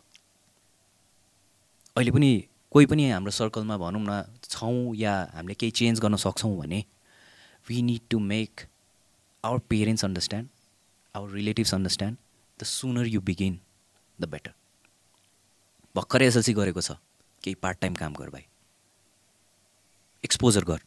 बिजनेससँग रिलेटेड पैसासँग रिलेटेड लाइफसँग रिलेटेड। पढ। पढ्ने मात्र काम हो। क्ला स्कुल जा ट्युसन जा त्यसपछि क्लास जा पढ मात्र होइन। We were raised like that यो चाहिँ अहिलेको टाइममा सुइटेबल हुँदैन because they are losing so much of ground अबको जेनेरेसनमा कम्पिटिसन यस्तो छ। सानो नौ वर्ष दस वर्षदेखि कोडिङ सिकिरहेछन् बच्चाहरू। इमेजिन उनीहरूको स्कुलिङ सकिने बित्तिकै the level of things they can do let them start early हाम्रो पेरेन्ट्सले बुझ्दैनन् हाम्रो रिलेटिभ्सले बुझ्दैनन् please make them understand you need to teach them money you need to teach them ब्याङ्कमा गएर पैसा आफै डिपोजिट गर्न सिकाउँ चेक भर्न सिकाउँ फर्म फिल गर्न आफै दिउँ हेल्प गरौँ बसु बरु बसेर। हाम्रो पालोमा के हुन्थ्यो? अङ्कलसँग जा दाईसँग जा। उहाँले गरिदिन्छ तँ गएर मात्र बस। नो टोकन कसरी लिने कहाँ गएर लाइन बस्ने फर्ममा के के फिल गर्ने? हातबा लिएर गएर सिकाउँ क्या। एकदम मिसिङ छ। अनि जब अहिले I'm trying to hire people theoretical knowledge छ। प्र्याक्टिकल नलेज छैन मान्छेमा। दे आर एमबिए प्रेजेन्टेसन बनाउन सक्छ। पावर पोइन्टमा खतरा बनाउन सक्छ। फोरकास्टदेखि लिएर एभ्रिथिङ हुन्छ। तर ब्याङ्कमा गएर दुई चारवटा अलिकति कम्प्लेक्स कामहरू गर्न आउँदैन। एउटा लेटर लेख्नु पऱ्यो एप्लिकेसन लेटर लेख्नु पऱ्यो भने गाह्रो मान्छन्। There is a big gap यो ग्याप चाहिँ unless we make people understand work ethics work culture at an early age यो फिल हुँदैन क्या। अबको generation needs to work from very early age needs the exposure उनीहरूले अहिले दिमागमा पाइरहेछन् because they are looking at it होइन? If you go अहिलेको बच्चाहरूमा सो सोध्यो भने जस्तै रियालिटी सोहरूमा पनि बिजनेससँग रियालिटी सोहरूमा कुन चाहिँ राम्रो लाग्छ भनेर एभ्रीबडी से सार्क ट्याङ्क थाहा छ नलेज छ कसरी वर्क गर्छ भनेर. They see fancy kind of thing बिजनेसहरूको त्यो डिलिङ्सहरूदेखि लिएर आइडियाजहरू छ. बट यहीँ मात्र छ क्या अब. एक्जिक्युसन त गर्नु पऱ्यो नि त केही न केही काममा त लगाउनु पऱ्यो नि त. फ्यामिली बिजनेस होस् साथीको बिजनेस होस् अङ्कलको बिजनेस होस्. पार्ट टाइम गरोस् दुई घन्टा गरोस् दिनमा तर गरोस् के पाँच हजार कमाओस् आठ हजार कमाओस् दस हजार कमाओस् उसलाई केही खर्च छैन घरमा बस्नुलाई ठाउँ छ खानालाई खर्च गर्नु पर्दैन सेभिङ्स गर्छ। सेभिङ्स गर्ने बानी त बस्छ पैसा चिन्छ. So that is what I request everyone watching this podcast है। एउटा चाहिँ मैले पनि गर्न खोजिरहेको आफ्नो सर्कलमा आफ्नो रिलेटिभ्सहरूमा यो कुराहरूलाई चाहिँ अ, अलिकति प्राथमिकताका साथ हुन्छ नि? जहाँ जहाँ चाहिँ जस स्पेसली ग्यादरिङ्सहरूमा फेस्टिभल्सहरूमा के गरिरहेछ त ऊ भनेर सोद्धाखेरि अँ यो पढिरहेछ यस्तो यस्तो गरिरहेछ नि उसलाई काम पनि गराउनु है। उसलाई खालि पढ पढ पढ मात्र नभन्नु एक्जाम आछ पढ। जतिखेर पनि पढ पढ पढ मात्र नभन्नु। पढेर भन्दा पनि पढेर धेरै कुरा सिकिन्छ आजकल। लाइफ स्किलको जमाना छ। थ्योरिटिकल नलेज र डिग्रीको जमाना होइन। म आफै कसैलाई हायर गर्दाखेरि म सिभी हेर्दा पनि हेर्दिनँ। I don't look at the CV when I'm hiring people म यसरी इन्टरभ्यू लिन्छु। I look at his life skills उसको कम्युनिकेसन स्किल्स उसको आफ्नो प्रेजेन्टेसन स्किल्स उसले आफूलाई कसरी चाहिँ क्यारी गरिरहेछ उसको भिजन सोध्छु। मैले हायर गर्न लागेको कामको लागि उसले के सोचेको छ? त्यो हेर्ने हो। डिग्री त कहाँ छ कहाँ? That just an advantage life skills चाहियो क्या? अनि जो चाहिँ अहिले अब भनौँ न कलेज बन्द भएर बसेका छन् घरमा बसिरहेछन् टाइम छन् one regret that I have in life is if I could go back I would learn language क्या? Different language. स्पेसली चाइनिज र फ्रेन्च चाइनिज फ्रेन्च मेक्सिकन यो तिनवटा ल्याङ्ग्वेज क्या? एकदम अहिले जति संसार घुमिरहेको छ नि थाहा भइरहेछ क्या यो ल्याङ्ग्वेजहरूको महत्त्व? If I had someone telling me at my early age कि भाइ तँसँग टाइम छ भने सिक है। सिक्नलाई के गाह्रो छ अहिले? There are so many online courses you can go or there are so many free courses you can get in YouTube also access छ नि त अहिले. इन्फर्मेसन इज एक्सेसेबल ल्याङ्ग्वेज सिकौँ। अनि जमाना अ, अब आइटीकै छ. होइन so no matter which field you are in अलिकति आइटीसँग रिलेटेड खालको कामहरू गर्नुभयो भने you will be so much valuable in the coming future in any field or in any country you go True, true, true. Well, I agree with you 100% on all the things that you said. I know. Young age, man, if you. Very brought up like that Bro, I started working when I was. Good question. म सोह्र वर्ष उमेरदेखि काम गरेँ मैले call सेन्टरमा काम गरेँ थ्याङ्क गड म यहाँ बोल्न सक्ने? सुन सुन म यहाँ बोल्न सक्ने भनेको होइन no no not everybody appreciated no no no. Chance no chance no chance होइन पढाइ छोडेर के गरेर सोह्र वर्षको उमेरमा सत्र मैले कोल्ड कल गर्थेँ ओके वेबसाइट पेज थियो होइन अहिलेसम्म यहाँ छ डब्लु सर्भ भनेर होइन? डट कम त्यतिखेर अरे बाबा मान्छेलाई डट कम थाहा थिएन यार के थियो भनेर होइन? डट कम बबल सुरु होइन। होइन। त्यसले मलाई के सिकायो थाहा छ? त्यसले मलाई यो सिकायो। जब तिमीले दिनमा सयजना मान्छेसँग फोनमा कुरा गर्छौ नि त्यो मान्छेले हेलो भन्ने बित्तिकै you'll know if that person be interested in talking to you not. Hello अहिले पनि मलाई कोही मान्छेले फोन गरेर हेलो भन्ने बित्तिकै म बुझिहाल्छु। यो मान्छे को रहेछ? यो मान्छेले मसँग के खोजिरहेछ भनेर होइन? अननोन नम्बर उठाउन रमाइलो लाग्छ कि मलाई हुन्छ नि होइन? के छ यार? यो यार चाहिँ मैले कहाँबाट सुरु गरेँ? है म त्यो चाहिँ मलाई थाहा छैन। आजकल मैले खुब के छ यार भन्न थालेको छु होइन? त्यसपछि एकैचोटि of course after that I straight join the media होइन त्यसपछि एकैचोटि त्यो टुक अफ हुन्छ नि होइन back to back radio television events this that this that this that this that होइन सन्चो street smart is being street smart is very important क्या. तिमीले भन्न खोजेको कुरा त्यति त्यही हो कि बुक स्मार्ट हुने हो कि स्ट्रिट स्मार्ट हुने हो के हुने चाहियो क्या एक्ज्याक्टली होइन त मान्छेले म एउटा सिम्पल इक्जाम्पल मान्छेले के दिन्छु भने पहिला पहिला पत्रिका भन्थेँ होइन अब अहिले कमेडीले पत्रिका हेर्नुहुन्छ। पत्रिका छ भने पत्रिका हेर्नुहोस्। त्यसको त्यो फिल जुन छ नि पत्रिकाको फिल द्याट सो रियल क्या होइन?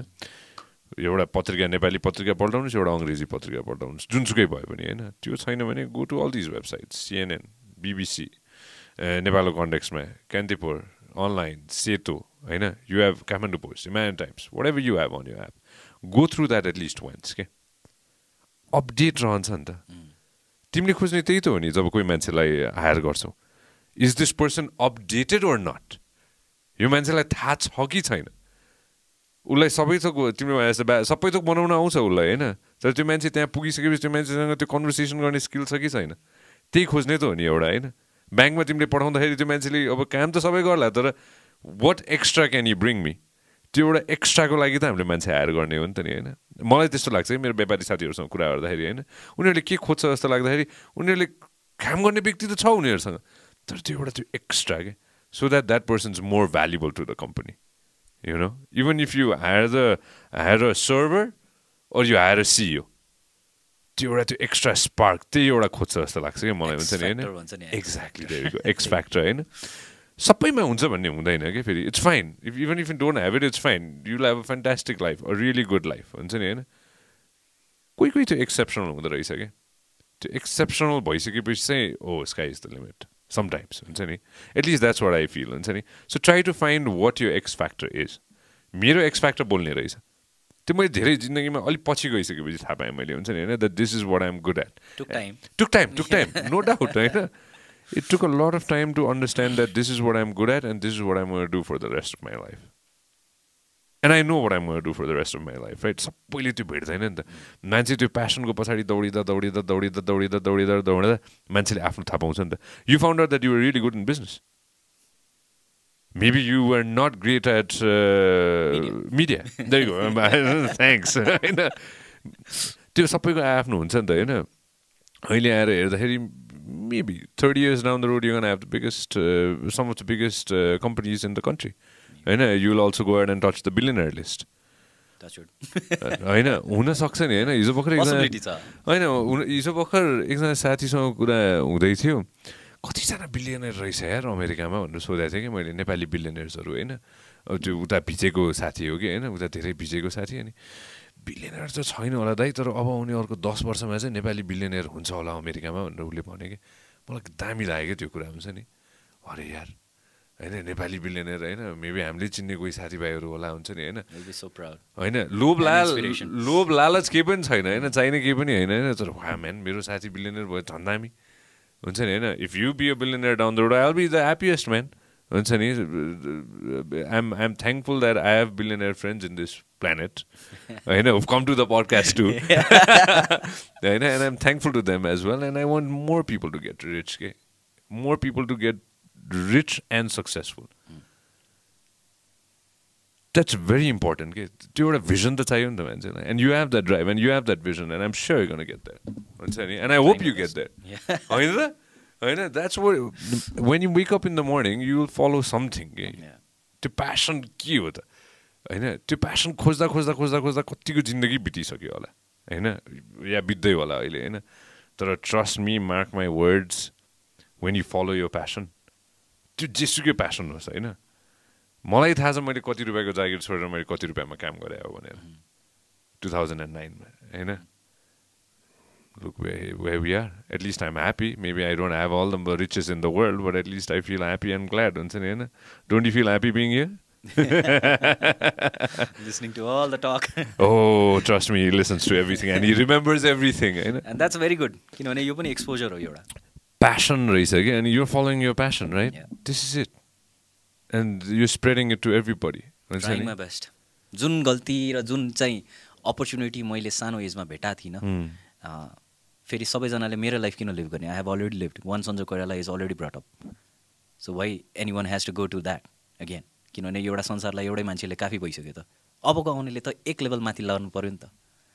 त्यसको लागि मैले जुन पच्चिस वर्षमा बुझेको थिएँ त्यो मान्छेले बिसमा बुझ्यो भने he is five years ahead of me so true होइन? हो। And there is a chance you can do much more better अनि एक एकजना मान्छे नै राम्रो गर्दै गयो भने हाम्रो समाज पनि राम्रो हुने हो।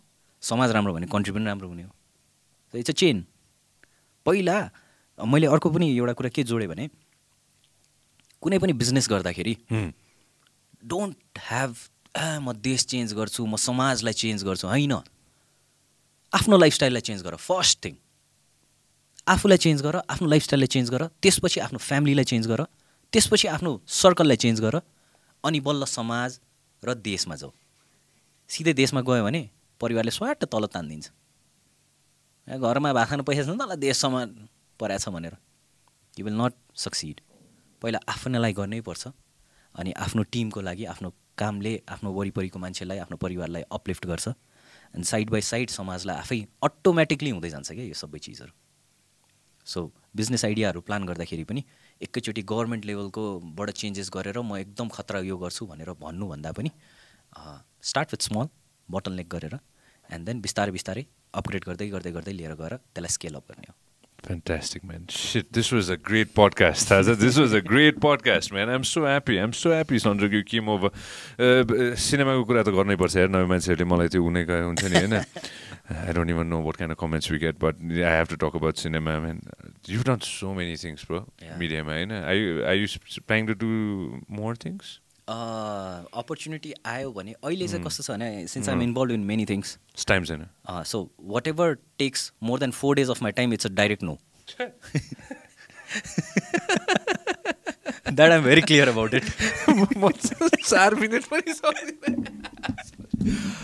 I do so many things होइन I know exactly what you mean तिमी त चार दिन भन्यो तिमीले। अनि the latest I have done in media is Vinay Shrestha do you know Oh, of course I know. Yeah. So first lockdown पछि he came up with a web series named love Sutra so we did that shoot Hmm. अनि त्यो यस्तो बेलामा थियो कि जहाँ चाहिँ कुनै पनि बिजनेस चलिरहेको थिएन I had all the time in the world and then we finish the shoot in like almost twenty five days so त्यतिखेर चाहिँ टाइम दिन सकेँ विच इज अबाउट अब कहिले रिलिज हुन्छ थाहा छैन? त्यतिखेर आइरोपर्नर्स नेपालको आइडिया पनि आयो होला होइन. म के गर्दैछु? Yeah that was self reflection भएको त्यतिखेर त हो नि मैले भनेँ नि। लागिरहेको थियो मलाई। अनि द्याट त्यसपछि चाहिँ होइन गर्नुपर्छ है यो चाहिँ गरौँ है भनेर। बिकज त्योभन्दा अगाडि म ऱ्याट रेसमै थिएँ। I had to uplift my life अनि if since you're talking about media so म चाहिँ मेरो बुवा चाहिँ मुभी बनाउनुहुन्थ्यो सानोदेखि नै। भनौँ न म सानो हुँदादेखि नै I grew up with actors राय सवाल कृष्टि मैनाली पूजा चन्द होइन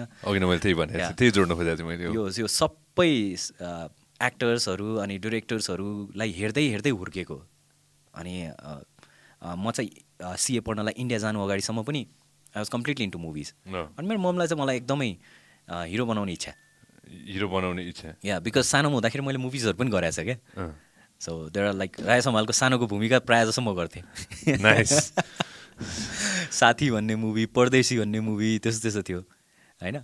एन्ड देन ठुलोको पनि गर्नुपर्छ यार। हिजो भर्खर फ्लाइङ किक हानेर देखाएको थिएँ मैले दाइले कहाँ पो हो। त्यो खै खोल्दा राजेश राजेश दाई त राजेश दाई is a big part of this podcast man I don't know if you know not we open is Instagram all the time दुई दिन अगाडि त्यो के अरे के भन्छ यार त्यसलाई यार? राउन्ड किक भने यस्तो भयो होइन।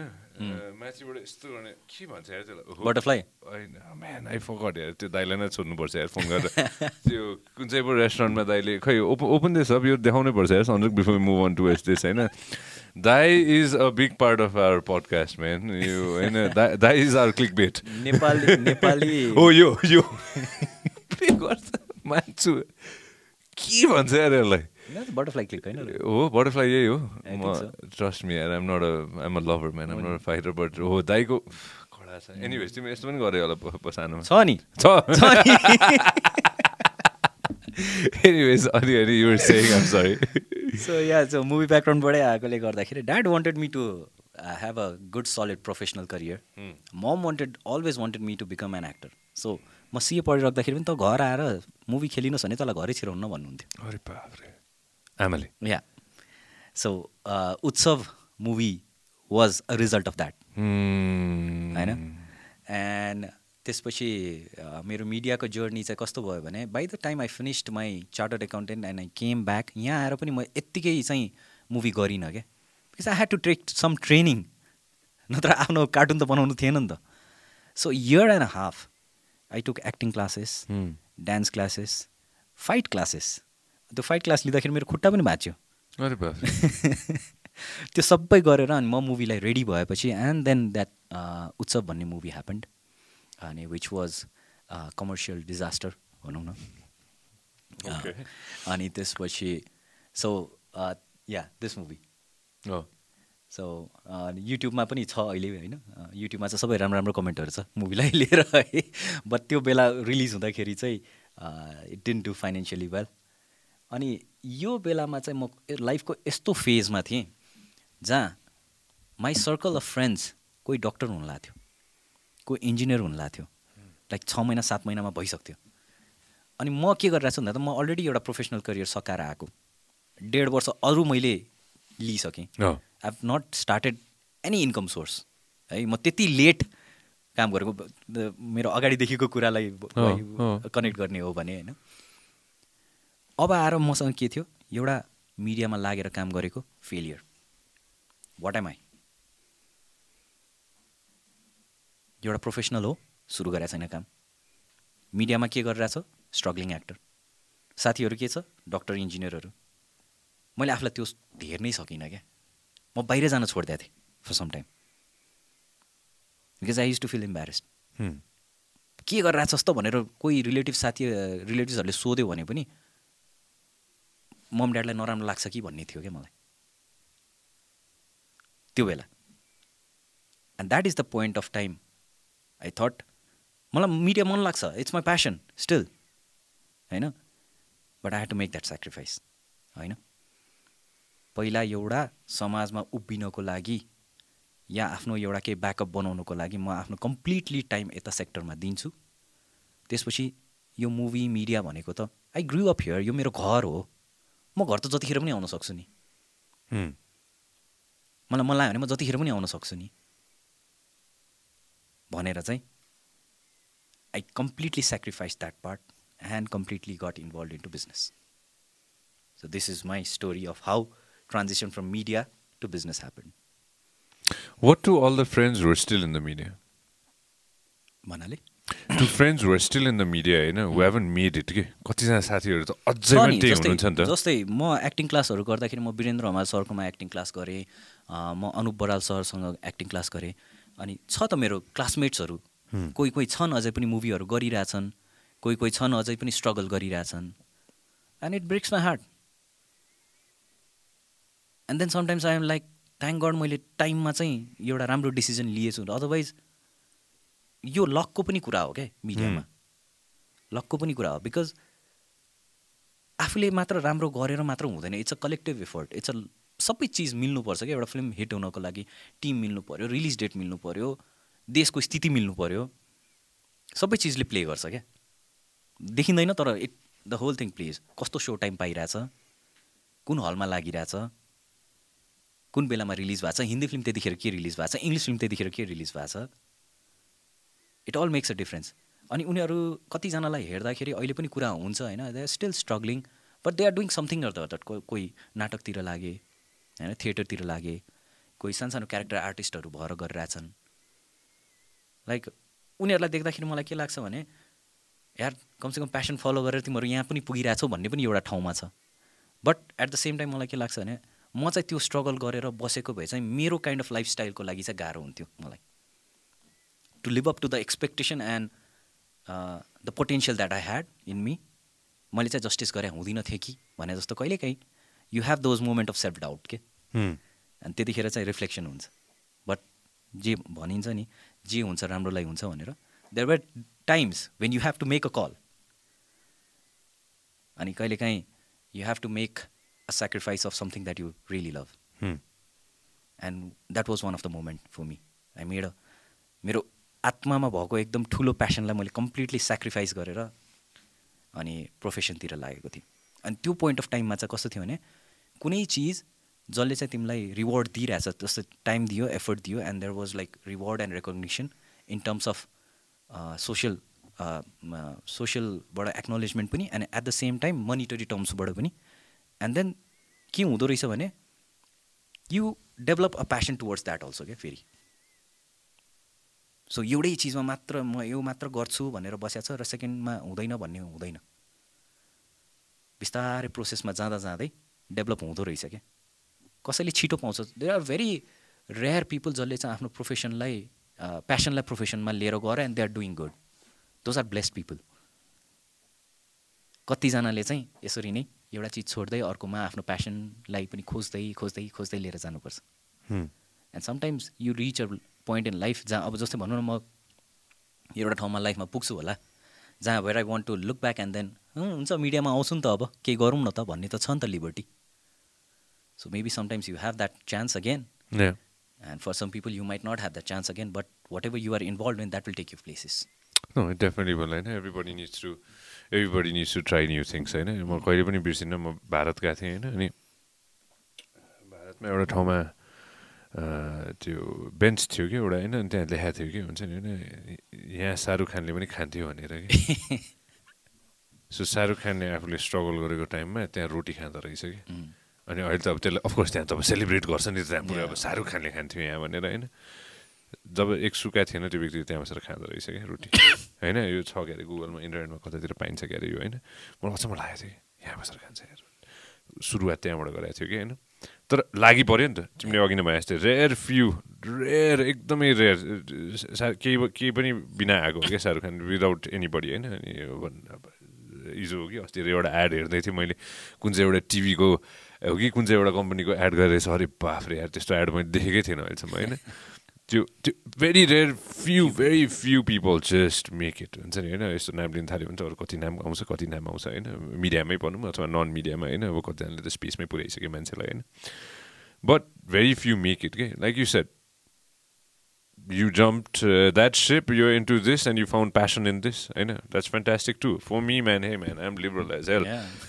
Do whatever you want, man. At the end of the day, होइन यदि यो खुसी छ भने र यो खुसी छ भने यो दुइटाको कनेक्सन मिलाएछ भने just go for it, man. होइन that's the most important thing I am so happy for you I am so proud of you and pass वर्ष माई लभ होइन मैले नामै लिएन भन्ने होला pass my love and I invite very very soon and thanks for coming when man is the app coming भाइ दु I am excited for you app Google app त रेडी भइसक्यो होइन? So Apple is giving lot of headache अहिले। जहिले review phone लगाए apple so I hope it gets result quickly हेरौँ I'm sure it's going to be, man. Thank you very much for taking out your time, brother. Thank you so much for having me And uh, it's a very simple thing that I wanted to say right at the end. हुन्छ नि होइन व्यापार is very important होइन र तिमीले जुन education provide गर्दैछन् bro that's so important as well हुन्छ नि both I hope both goes hand in hand for ever या व्यापार र व्यवहार मिल्दै जानुपर्छ Thanks, man. Thank you very much, brother. All right, everybody. Thanks for listening. See ya. If you love what we are doing, make sure that you subscribe and turn on notifications.